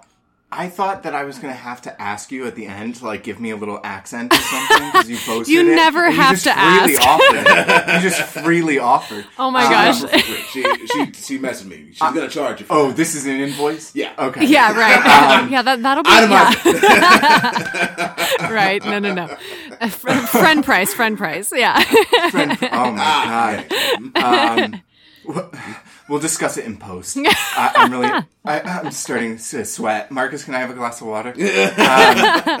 Parts of this is like edited out because Mitchell couldn't afford. it. Like, yeah, this is this is too rich for my blood. Um, we're just gonna cut this part out. Please. oh my Um, gosh. But that's so crazy. I mean, that you, it, it really is. I think it's a, like that um, to relate to our listeners who maybe aren't, you know, auditioning for things or who work in a different medium. Uh, I think it, it works in other aspects of our lives as well, right? Like I always hear, um, and tell me if this sounds familiar, right? You're looking for love, you're looking for love, you're looking for love, and then as soon as you As soon as you that point stop. you're like, you're like, fuck this. I am a beautiful, badass motherfucker. And like anyone who is with me, like I am a 10. And then literally someone's like, uh, hello, you are a 10. And I'd like to take you out to dinner. And you're like, oh shit. That's so Um, true. Like you, it's literally the moment. It's like Mm-hmm. within days. Like, and it's just a switch and you're like, uh, Yeah. I'm, I'm turning this off now. Like I'm not, I'm done, you know, trying to try so hard. That's it. Just try so hard. That's it. And then it kind of releases into, oh, because I think that you come to a realization that you accept yourself, right? Right. That's what it's sounding like from, from, uh, your experience. Is that, does that resonate at all? Oh yeah. Yeah, yeah, for sure. Okay. Like yeah, I oh gosh, I can't even remember the exact title of this book. It's got an orange cover and it's like something like the subtle art of not giving a something, not giving us something Oh, or other. um, and uh, and he says that in the, in that book, he's like he basically says, I think it might even be like the first chapter. He's like, number one, don't try. And you're like, what? don't try. Um, Yeah. But it really is. It's about it's about um, it's about letting go. It's about right learning to let it go. Haha, wink, wink. Um, from my my my friend Elsa that taught me that lesson. Um, Oh. but yeah, it uh, it really it really is that, and it I think you can feel it too. Like when you go into an audition and you literally feel tense, like your whole body is mm-hmm. like shaking, and or or you're just like clenching, and you know you can feel that. I think that goes back to like quantifying whether or not it was successful for you, regardless of the outcome. I can always tell if I gave my very best or not by like how mm-hmm. I feel immediately upon exiting the audition room. And if it's like mm-hmm. I'm shaking or I'm tense or I'm sweating or something, then it wasn't my best because I was physically holding on to something and not releasing to it. Rick Stoppelworth, mm-hmm. releasing to it, right? So Right. yeah, yeah, yeah. I think I think you can really tell. And I think they can tell too. Um Yeah, I, I think they really can. And there's so many different ways to get rid of that and, um, you know, to, I don't know, find your center. And there's all sorts of weird things people do. I just have like a, a funny question. Do you have like any, f- like funny quirks or like things that you do, like, uh, superstitions? Like, Oh, um, like- you know, before you go into an aud- audition or, or maybe after, like you, you are like, like for me, for example, right? I know it's a good audition if I like brown out. Like I can't remember what literally just happened. Be- yeah, it's like I walk into the room and then I'm not there, and then I'm like coming out and closing the door, and I'm like, oh shit, that was I nailed it. Like, I, I Oh. crushed. I can't remember. Yeah. Like I l- released so hard, I forgot where I was. Um, Oh, and man. that's maybe uh, like I should see a doctor about it, but also. like that's my that's my funny story and if i can if i'm in the moment and i'm looking outside of myself like in uh you know like an out of body experience i'm like you're doing this wrong you're doing this wrong you're doing this wrong then i'm i'm not there i'm not released do you have anything like that alaina or Marcus? like you mean like a trigger that that you can tell like yeah, I'm in the zone. or yeah something? or like I don't know. Before you go in, you Or like a just, ritual? look in a mirror. Yeah, like anything. You look in a mirror and you're like, you are loved and you're perfect, and this is going to be a great audition. Like anything that you Oh. do. I just I was curious. Those things are awesome. I uh honestly like I can't really think of anything specific. I think that like when I'm on deck, like I know I'm going in within the next 3 minutes or something. hmm Um like I don't have any like I don't really have like a specific thing, but I just try to be really conscious of my breathing and just try not to enter the room like in a huff or like shallow breathing or anything like that. Um, I just did this yesterday actually, and I should have a better answer. But I feel like that's that's kind of it. Like I feel like I, I just sort of maybe I'll go over like the first few words of my piece again and just, you know, just kind of refresh. Or the other thing is maybe think about um, you know, it's the old thing, like every actor listening is gonna be rolling their eyes, but like who are you talking to? And like really see them and really really look Mm-hmm. into their eyes and like bring them in with you because if you don't It's do that important. that's that's another thing like i literally just did this yesterday and i felt so disconnected during my audition because i Mm. didn't do that i didn't think about okay who is this for who am i actually talking to um, Mm-hmm. it was one of those moments right where I was thankful that the guy wasn't looking at me and he was like looking at my resume and stuff because I was like, I just did a really weird, unmotivated gesture and I'm glad he didn't see it because I just wasn't connected. But then lo and Yeah. behold, mm-hmm. I got a call back. So I was like, what on earth? Like what that that's why I'm saying it's not like always A to B. Sometimes it's like, yeah, you have a funky audition, but then that's the one that comes through and it's kind of like this I, I almost feel like it's the universe being like, this is your reaping your rewards for the last 10 auditions that were great that you didn't get callbacks for. so I don't know. Like, it's just a weird thing. But, but yeah, it's, it's a journey. For sure. Uh, so I got one. Yeah. So, do you ever uh, see the Kings of Comedy? Yeah. So there's a part right before Bernie Mac, R.I.P. Mm. Uh, Sweet Bernie. he he does this like weird like shimmy, Mm-hmm. like as they're like doing his intro. Uh huh.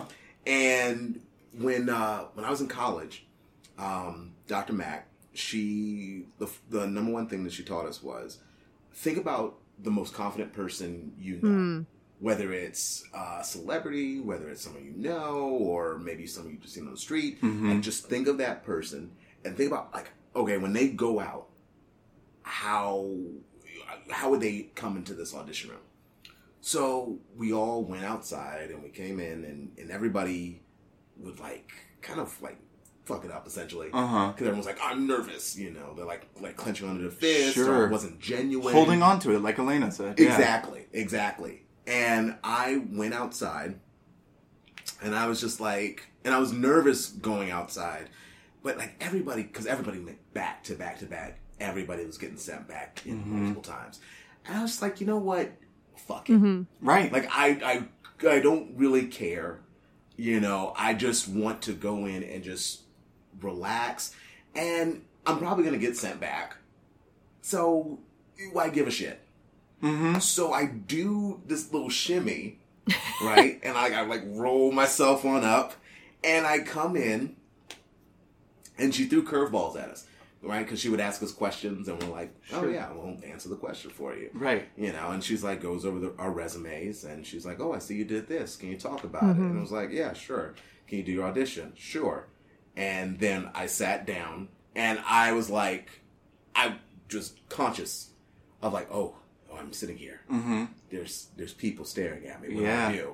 And she was like, "All right, so what did uh, everyone notice about Marcus's audition? Does he need to do it again?" And they, not her, they were all like, we didn't really see anything wrong. She's like, that's because he came in and just did his job. Mm-hmm. wow. And then he sat down and it was fine. Everyone every, here, you're really nervous. because you don't have to be. Mm-hmm. You know, so when so as soon as you were like, what ritual? I thought I was a weirdo. Because I just knew I was the only person who did something before. So No. I'm glad to hear that you kind of like browned out. I was like, oh. I literally, yeah, no, I mean, I think everybody has a different thing, and um, I mean, I really like yours, Alaina, because I think that it's it's mm-hmm. technical to an aspect because it it makes you focus on the one thing that is literally constant throughout your entire life. You are always as as long as you're alive, you're breathing, mm-hmm. Mm-hmm. so you can always come back to that, and you're not worried about the past, about your prep, you're wor- you're not worried about the future, about getting it. You're worried about in and out, Right. right? It, it grounds you, it centers you, it's technical, but it's also, you know, really something easy to tap into. Um, but I think there's plenty of other things, like the thinking of a confident person. I think all of those are great. Yeah. And I was just curious as to, um, you know, through so many auditions and, and so many experiences, um, you know, what you'd picked up. So that's um, really awesome. So, you work for Disney, um, you know, for uh, two years in Hong Kong. Crazy, um, uh, you know, away from your family, away from um, everything you've known. That must have been a really hard transition, but you seem to have made it through so grace- gracefully. I loved keeping up with you and, and watching what you were doing, um, and all of your success. So earned after so many auditions Aw, thank you. um you know what was that experience like um you know in it like were there anything was there anything that surprised you or did it feel like oh, this is it. Like this is the sweet spot. I get to I get to make friends with all of you know these these people that I've seen on the screen before. Man, Um, it's like such a big question because it was such a big part of my life. Um, Yeah, it, I mean, for sure. Like the moment when I got the call, it was like from that moment on, I I just knew this was it. Like this was the thing I was waiting for. I didn't even know. Like it came in from an unknown caller, you know. But for some reason, I was Uh-huh. just kind of like, oh, it's you know, it's the casting director, and she's gonna offer me a job. And I just I had this like sense of calm from that moment. I was like, I just know that's what it is. And I picked it up and sure enough, she answered the phone and she was like, I'm I'm gonna offer you a job, so you might want to get something to write with. And I was like, I actually already have a pen in front of me, like a pen and pad. Like I, was- I just knew that, like, it, I again, it was like I couldn't explain it, and I almost feel like that's how you know something is right and that it's like universally yours and it's meant to happen because you can't explain it, but you just know that it's right. Um, and Yeah, and you had that in your gut Yeah. from the the very first audition. Like I, you knew, you said you knew that you were meant for Yeah. it. You knew that that moment was coming, whether it be after the first audition or the twenty or whatever. You're right, like it was coming. Mm-hmm, Yeah. Um, and it really, I mean, truthfully, yeah, it, it was a dream come true in every way. And there were things that were very challenging about it. Um, but especially my first contract because it was all new. It really was like, how Sure. is it was like how is somebody allowing me to do this? Like i actually can't believe it's real. Like um so yeah it, it really was awesome. And every day was a surprise. I think you asked like was anything surprising? I mean yeah sure every everything was a surprise. Everything was a new experience because i was in a new country um you know, we were very fortunate as English speakers coming in that English is one of the commonly spoken languages in Hong Kong. It's not the native language, but you know, you can get by. So I'm embarrassed to say I didn't I didn't come back speaking fluent Cantonese. Um unfortunately. Um also it's a very tricky language to master. It has 9 tones. Um so it's real tough. But anyway, Wow. Hey, you were doing other stuff. You were on contract not to learn Cantonese. Yeah, I'm not right. It was well, yeah, but um, you know, you learn enough to get by. You you learn your address. You learn good morning, thank you. You know, hot hot uh, water with lemon and honey. you learn what you got to learn as a singer out there. Um, The important. but uh, sure, very important. um, but yeah, I mean, it, it was amazing. It was such a gift out there for so many reasons. For you know, I'm I'm equally as thankful for the hard times and the hard parts of it as I am for the mm-hmm. highs and like for for the the wonderful parts of the experience, the dream come true part, the the I'm on my break and I'm gonna go get on Space Mountain part. You know, the I get to travel to all these countries that are near to Hong Kong part. Those parts are mm-hmm. wonderful, but I'm also thankful for learning how to function essentially alone without my support system out there because that was like a huge Yeah. survival skill to and I think I think that I had kind of prepared for that with you know, I'm from Chicago originally, but I moved out to Philly for school. And that was kind of a baby step. That was like step one. and had I not done that, I would not have been ready to get on a plane and move Yeah. 8,000 miles away to a country where English is not the native language, you know? yeah. Um, so yeah. and you were you were coming from something so different, right? Starting this business, getting into voiceover. Um, I have to ask, like, eh, what do you like about um, live performance more than maybe, um, you know, like recording or being in the booth? And what do you like about being in the booth versus live performance? Ooh, yeah. Um, they're both great. I mean, uh, I'm kind of a control freak, so when I'm recording, Same. when I'm recording, I like that I can be like, "Oh no, that was bad." Like toss that one out and and redo it until it's perfect. Um, Mhm. and that's that can also be like uh, it's kind of a double-edged sword like it's it's kind of a bad thing sometimes and so when i'm performing live you know you don't have that luxury of being like oh throw that one out it's like no you put that out there and it's out and everyone heard it so if you have a bad day like there's no taking it back especially like in our theater um, one of the unique things about it because it was it was live theater but it was kind of this cross between uh, a stage musical and an attraction right so like you were allowed to video and encouraged to video and encouraged to take photos. So that was great because it was on the one hand, it was like, wow, cool, here's all this stuff for my reel. Thanks, guys. But then on the other hand, it was like, oh, yikes, I had a bad day and cracked at 10 a.m. and now that's on the internet forever. so, yeah. so it was kind of, again, it was a double edged sword. Um, so in that sense, that specific uh, contract and that uh, that experience of live performance was maybe a little bit different than a controlled environment where it's like put away your phones, you know, because it's kind of both. It's kind of like it is being recorded at all times, um, Mm-hmm. but you're not in control of it. So um, it it was super refreshing, I have to say, to come back um, from that contract and start working in theaters where you know you're kind of safe so that like if you make a mistake it's like safe between you and the audience. Like they know it happened you know it happened but you move on and it dies there. It's not gonna it's not gonna follow you on a hashtag on instagram later. So um Yeah, Yeah, yeah. That's it's a different kind of pressure, Yeah, right? yeah, yeah. Like I think being being in the booth is uh, a pressure that maybe you apply to yourself, and that can be a hindrance as well. Like I, I'm the same way. I, I definitely get controlling, but when I record something for you know. Uh, someone else to hear and I'm by myself, eventually I get to a point where like it, it's no longer, it doesn't have a spark Mm-hmm. in it bec- because I've grinded that Oh, out. yeah. You know what I Oh, mean? yeah. Like I've I've worked my perfectionism has worked that that mm. joy out of it. Totally. it. And eventually I have to just start keeping ones that I'm like that's maybe not exactly where I want it to be, but I do really like this, and then mm. give it to someone else and say which one, mm-hmm. and then mm. trust that they're going to pick the one that it has that you know element of perfectionism that I want and the joy. oh totally Um, totally which isn't present in you know a live performance. At some point, I have to say I have to step on stage and, like you're saying, Alaina, release into it and say, "This is going to be something intimate that I only get to share." Once, even though I have another show in five hours Yeah. this Right. evening, this is something that's only going to happen this one time, and Mm. there's something beautiful and magical about that. yeah that's so awesome See, that's weird because. Well, sorry. he's like that's not awesome yeah, I know. I was like, I mean, because that's weird. That's weird to me because I I would have figured that you know when you you mentioned when you're recording something, um, that you would you would tackle it the same way, like you would on stage. That there wouldn't be this almost like this air of perfectionism um, when it comes to the mic. Because I know when I'm doing stuff, a lot of times I think early on.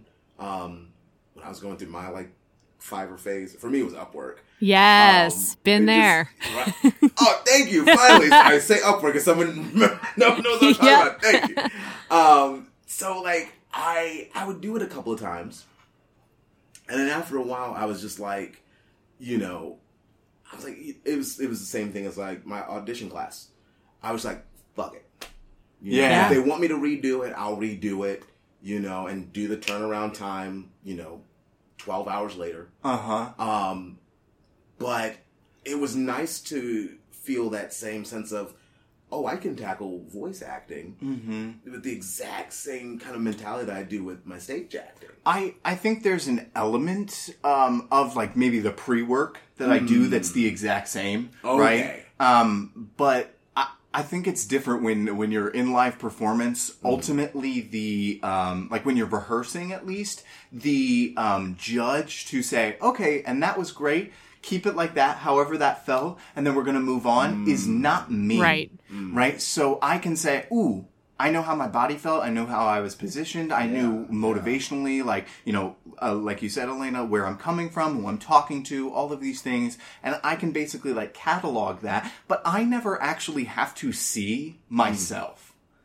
yeah Right? Like I, I never get to step outside of myself and look at look at myself objectively to my like taste and and make sure that I'm conforming to that uh, because ultimately it's somebody else that's doing it. But when I have the opportunity, like even to see myself on video, like on camera, we're gonna pick it or- apart or- yeah oh yeah, no, I just am, I hit play and I'm like, what the fuck were you thinking? Oh, right? yeah. Like immediately. Oh, literally. Um, I just did a self tape this morning, and that's exactly what was happening. Like, there are so many takes, right, where you're like, oh, okay, yeah, all right. Like, am I even a human? What is coming out of my mouth? But the thing is, like, I think the nice thing about live performance, like, like you said, Mitchell, like in rehearsal, at least for me, an insecure human being, which I think a lot of actors are, um, it's so nice to have the validation or or even sometimes the constructive criticism of a director that's going to get you to that point where you're like okay okay Yeah. yeah. like i'm on the right track whereas when you're in the booth and it's just you and you have no direction at all and you're looking at specs and it says like friendly informative but like not like a robot and not over rehearsed and then you're just doing it and you're like i hope it's that but i don't know. Like you don't have a sounding board of somebody being like yeah yeah yeah you're on the right track or yeah um try it a little bit more like this. So you're just like in this black hole like this void of like am i getting anywhere or not i don't have any direction at all yeah Yeah, no, it, it can be really hard. And I think that, like you said, we are all insecure. I think anybody that gets on a stage um, and wants to perform is a little bit crazy. um, in, in a good way and in a self critical way. I think ultimately what it boils down to, and feel free to disagree, guys, um, is that at some point in our life we felt like we needed external validation and praise. Sure. Like at some, and it has turned into something that isn't that for me at least in my artistic journey. Um, but uh, it's so complex and there is still a part of me that as soon as like you're saying alaina somebody comes up to you and, and gives you um, like even even really well flavored constructive criticism i'm like seeing them walk over and i'm like i, I fa- they're firing me. I failed. Yeah, i'll never work again right? Like uh but that's not what it is. And it, Right. i think it changes over time and our relationships to our work changes over time. So it's really interesting to hear you um, alaina who has been on both sides of it very very professionally. Um, to see that in all sorts of different ways and from all sorts of angles and, and kind of see how you um, cope with it and, and come to you know, self motivate again because I think, like you said, you know, at the end of the day, it is just you in that room or even preparing for, for a live performance. It, it comes down to you doing your job, like you said, Marcus. Um, so, I mean, you work for, for Disney, um, for two years and then what was the impetus to, uh, you know, for a change? Um, how did you end up leaving your work there? Yeah, you know, it's so crazy because it was supposed to be six months out there. That was it. It was supposed to just be one contract. And I had in the back of my head, like, you know, I think I might want to try for a year because again, having having the um the experience of of living away from home in Philly, I knew that six months was really only enough time to just start to get to use get used to something. Mm-hmm. And like, you know, it's like a semester in school, and you're like, Right. it's like just enough for you to kind of get excited and then like to have to leave after that i feel like it would be unfinished so i kind of had it in the back of my head like i'm gonna try to do a year you know i'm gonna i'm gonna try for a second contract see what happens Sure. um and i ended up doing one year in one role and then saying to myself you know i think i could i think i could stay again and i'm actually interested in training in a different role. So like let's try for that. And then it actually ended up happening. Um and then after that, uh, I was kind of like, at that point, after the third contract, I was like, you know, I'm fine either way. I was like, I, I, I would love to go home for Christmas because you know it's hard being away from your family during that time, and or just during times when it's you know, it's a time when when you're when you're missing people and it's hard to kind of be floating on your own without that anchor. And I had done it once, and I was like, I don't know if I want to do that again. So I had mixed feelings about it. I was like, I could stay for another, and you know, that would be great. I could save up some more money and it would be an even two years. And for personal reasons, like I was like, yeah, that would be good. But but I was also like, but I'm okay if I again, same same as like me, like my attitude going into the audition. I was like, I was like, yeah, it would be okay if it didn't happen though. I would be fine either way. Um, and I ended up getting a fourth, and then I was like, okay, all right. So I've really accomplished all my goals now, and I've I've saved what I think I should save, and I've been to a lot of cool places, and I think creatively, like, let's just be real for a second. Doing the same show over 1200 times you start to kind of Oh like your brain God. just melts and i was like. Yeah i i just as a creative i was like i i need to do something else. Like i love it here. It was so hard to make that decision but i was like especially when it was my dream you know? Um, and knowing that I was going to be walking into like financial insecurity and job insecurity and just going back to living at home, it, it felt like a step backwards, but it was a necessary step because it was like that's the only way that I'm ever going to be able to take the blinders off and see what other opportunities are out there is if I give up this opportunity. Like you have to let go of things to let new things come in. So Right. it was hard, but I made that decision because I was like, really, I've I've accomplished pretty much all the goals that I want to accomplish here for now. Um, Mm-hmm. and I didn't close the door and say I never want to work here again. I'd love to, you know, and, and I love to continue working for the company in a multitude of ways, and I don't know what those are yet. Um, but but yeah, I I just knew like um, again, going back to that business of theater class, I think at some point we had to make a five year plan, which I'm laughing thinking about mine now because it was so different from kind of what I wrote. I wrote down like, I'm going to be equity by 25. And now I'm like, like, I was like, oh. And also, I don't know if that was a great goal. Like, I don't know if 22 year old me understood the implications of that. But now I'm like, oh, tomorrow I'm going to be 26 and I have zero points. But it's okay because I, you know, I had this awesome adventure and I wouldn't trade that for anything. You know, life kind of takes you on this crazy journey that you can't predict. And it's almost better not knowing sometimes. Um, so, yeah. And you, you also have to. I like what you said. You know, it, it felt like a step back um, because I, I totally get that, and I think lots of people, and certainly our listeners, have. Everyone's dealt with this. Like, I need to make this decision, and uh, you know, I know that this is in some part what I want, but it does feel like you know, to society standards, or maybe you know, the standards that I'm putting on myself um, via others, um, that this is a step backwards. But I think, you know, the analogy that I like to use for that is that, like, sometimes, like, when you're in a fight, you need to take a step back and, like, change your stance. Yeah. Right? So that you can tackle it, um, you know, head on and, and really, um, you know, put your best foot forward, rather.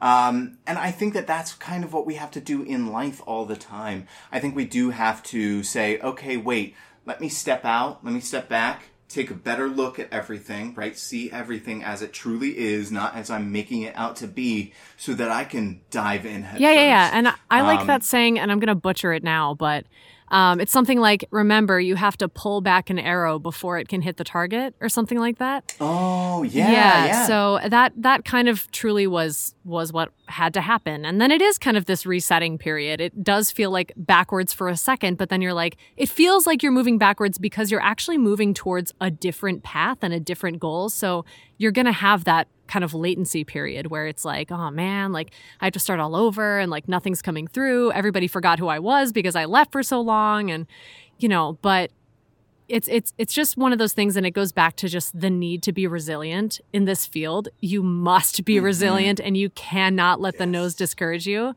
Um and just kind of i guess the thing that has been true for me this whole time was like mm-hmm. every time i thought i wanted something and then i didn't get it i was really really upset about it and then lo and behold, a couple of years, months, whatever it was later, along comes this amazing opportunity that literally didn't exist before. And it's kind of like this oh, duh, this is why none of those other things worked out because this is the thing that I was meant to be doing. So I, I try to keep mm-hmm. that in mind when I'm like, oh man, nothing's coming through, nothing's lining up the way I thought. And, you know, all these things that I thought I was the right fit for, I didn't get them. What am I doing? I try to keep in mind, like, hey, Hong Kong Disneyland came through and I never knew that existed before, you know? Mm-hmm. So yeah. Mm-hmm. kind of reminding yourself to be patient and but I, I think that's very very um, apt uh, i think that a lot of people need to hear that and i think certainly i needed to hear it i think there's plenty of things even in you know our daily lives that we go about and we look at an end point, right? Like we look at a, I'm trying to get a 100%. And if I don't get a 100%, right? Like what was it even? It wasn't even worth it.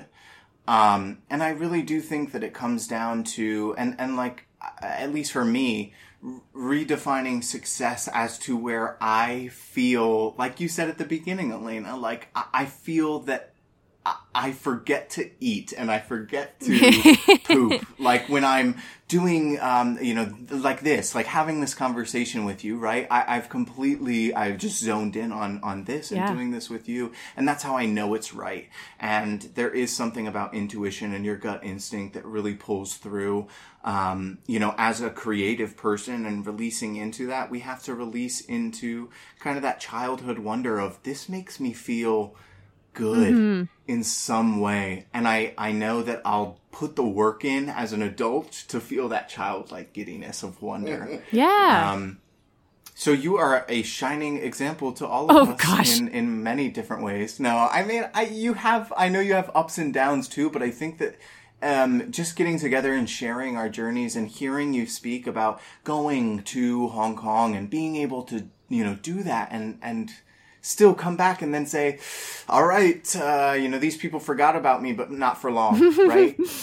that is so, so inspiring. Yeah. Yeah. Um, is there any, you know, any last thing that you want to say to maybe the people out there or to wrap up just before we, um, you know, let you go? Oh my gosh. Um man, I wish I had like some sage wisdom or something. I really don't. I I I, I No, almost it- feel like just everything that has happened in my life, it it just feels like it's unfolded um as it should. And so I guess like if I had to if I had to like sum up, um it's just kind of that that um reminder to be patient and persistent like you have to be you have to be like you do have to hustle and you you know you do have to put the work in because um not that it is like a plus b equals c it's it's usually not that um but you you know you, you just have to like you have to just kind of keep showing up and Yeah. as best as you can stay in that zone of like again uh, like we said before like this would be really cool but it's not going to destroy me if i don't get it i think that's kind of like Yeah. that's the place where opportunity kind of knocks you know Yeah. Yeah. At least that's that's what's been true for me and and also just trusting that the right thing will happen at the right time and in the right place and you might Mhm. not know what that is but you can trust that it will happen um hmm as hard as that is, you know, and if you don't have something in your life right now, it's because it's not necessary right now. And whatever is in your life right now is there because for some reason you need it right now. Um, whether you Mhm. like it or not, whether it's like something that's really testing your character or not, or whether it's like a blessing. Um, Yeah. so yeah, that's I don't know. That's what I've learned so far. That's amazing and perfect. And I mean, don't feel at all like you need to have like a, a one word answer. That's not what we're here for. It sounds to me a lot like what I'm taking away from you. So, I, I mean, correct me if I'm wrong. It's like this idea of, of trust yourself. Yeah. Too right, like um, it reminds me of that saying, and I'm also going to butcher it. But if it's like, um, can you do something about it in this moment? If the answer is yes, then do that thing and then don't worry Yeah. about it. And if the answer is no, then you've already done everything you can Right. do. Don't worry about it, right? Release into that and keep doing what you're doing. And the next time, you know, an opportunity presents itself, hustle, hustle, hustle, do those things that you can do until they're done. yeah, Um, and then, and then let on. it go. Yeah. Let it go. Yes. That's really, that, th- those are the three words. Um, I'm gonna get that tattooed actually- on my body. Just like no. Uh, it's actually my tramp stamp. It is, already. yeah. I've got Nice. it on my lower back. Oh, Um, um, I'm gonna watch Frozen right now, so I gotta go, Alaina. Nice. Um, but yeah, uh, I'm so sorry to to you know interview and run, but um, quickly, you know, just thank you so much for joining us and really, you know, coming onto the show and giving it your all. I know that this was um, a super long interview, so thank you for taking the time. We are so, so, um, you know, glad and thankful for your time. And I know that all of our listeners will enjoy the hell out of this interview, so thank you. Um, I do just want to wrap up briefly with, you know, eh, where can the people find you? Um, I know you have a website, and I know you're on a bunch of social media. Is there anywhere that you want you know people to go check you out if they want to hire you to be um, friendly, but also um, you know what, what did you say? It was like friendly but instructive. Um, oh, oh, oh! Like, when they're like, yeah, like make it like conversational but not lazy, and like make it friendly but not like forced. Yeah, yeah, yeah. Um, well, you can you can find me at uh, most often I'm on Instagram, um, and that is at believe, but it's spelled B E L L E I E V E. Get it? Because it's like Belle from Beauty and the Beast, but it's like believe, like believe in yourself. I don't know. It was something I came up with when I was like Understood 16 reference. and I thought it was super cool and now I'm really attached to it. So, um, so at believe on Instagram or um, just my website, alainawis.com. Um, and yeah, I always, uh, always keep it updated with all the current goings on and, and also shenanigans. So yeah. I know, and you have so many good pictures and videos and all sorts of things. it's an awesome website, and your social media. I also I believe in uh, Harvey Dent as well as Alaina. List. um, so I love your Instagram handle, um, Marcus. Where can the people find you? Ugh, where can't you? find me? Oh God, uh, folks at home, uh, you guys know you can find me on an assortment of different podcasts. Uh, Popcorn Prattle, uh, here, Not So Famous with Mitchell Hansen. I feel like that should be the name of the show. Because I keep saying it's like Not So Famous with Mitchell Hansen. Um, and of course, Roll Initiative. Uh, but if you would like to talk to me directly, uh, you can talk to me on that Twitter at Mark M A R C underscore Laroy L A R O Y, and yeah, I'm also on Instagram. awesome. Same place, yeah, same uh, handle, right? Uh, no, it's um Mark. Le- I think it's like Marcus Leroy. Okay, I just post no- nerd shirts. all right. Look for a black guy in a nerd shirt. Right. Uh, and folks at home, finally, you can find me at uh, at Lay Modern Gentleman on Instagram or at the original MDH um, on Twitter and on Facebook as Mitchell Hansen, as well as Not So Famous at Not So Famous Pod One on Twitter or Instagram or uh, you know Facebook at Not So Famous. Stay tuned. I'll definitely be linking your website, Alaina. So. Um, folks at home, if you want to just find it quick and, quick and easy, you can just go right there and, and give it a Come uh, say hi. You know, nice little click. Yeah, come say hi. Send her. I loved you on Not So Famous. Um, I'm also not so famous. We're all not so famous. It's a big family. you're like, I said this the, before we started, but you're like the most famous casual. No, Um, no. but like also yes. Um, So this was a great pleasure. Thank you so much for joining us. Um, really appreciate it. That was great, Alaina. Thank, Thank you so much for having me. I had a blast and honestly, like, didn't even notice the time going by. It's like we're just, like I said, like chilling at Starbucks, just like having some deep talks. So, yeah, thank Yeah, you. Yeah, that's I'm yeah, of course. That's really all I want this to be, and I I want it to feel like, oh my god, what's that meme? I've seen it on Facebook. That's like how you feel um, when you're listening to a podcast, and it's like a guy eating cereal next to a billboard of women eating cereal, and he's like laughing with them. Like that's what I feel like podcasts. Totally. um, and that's what I feel like today was. This was awesome. Um, so really appreciate you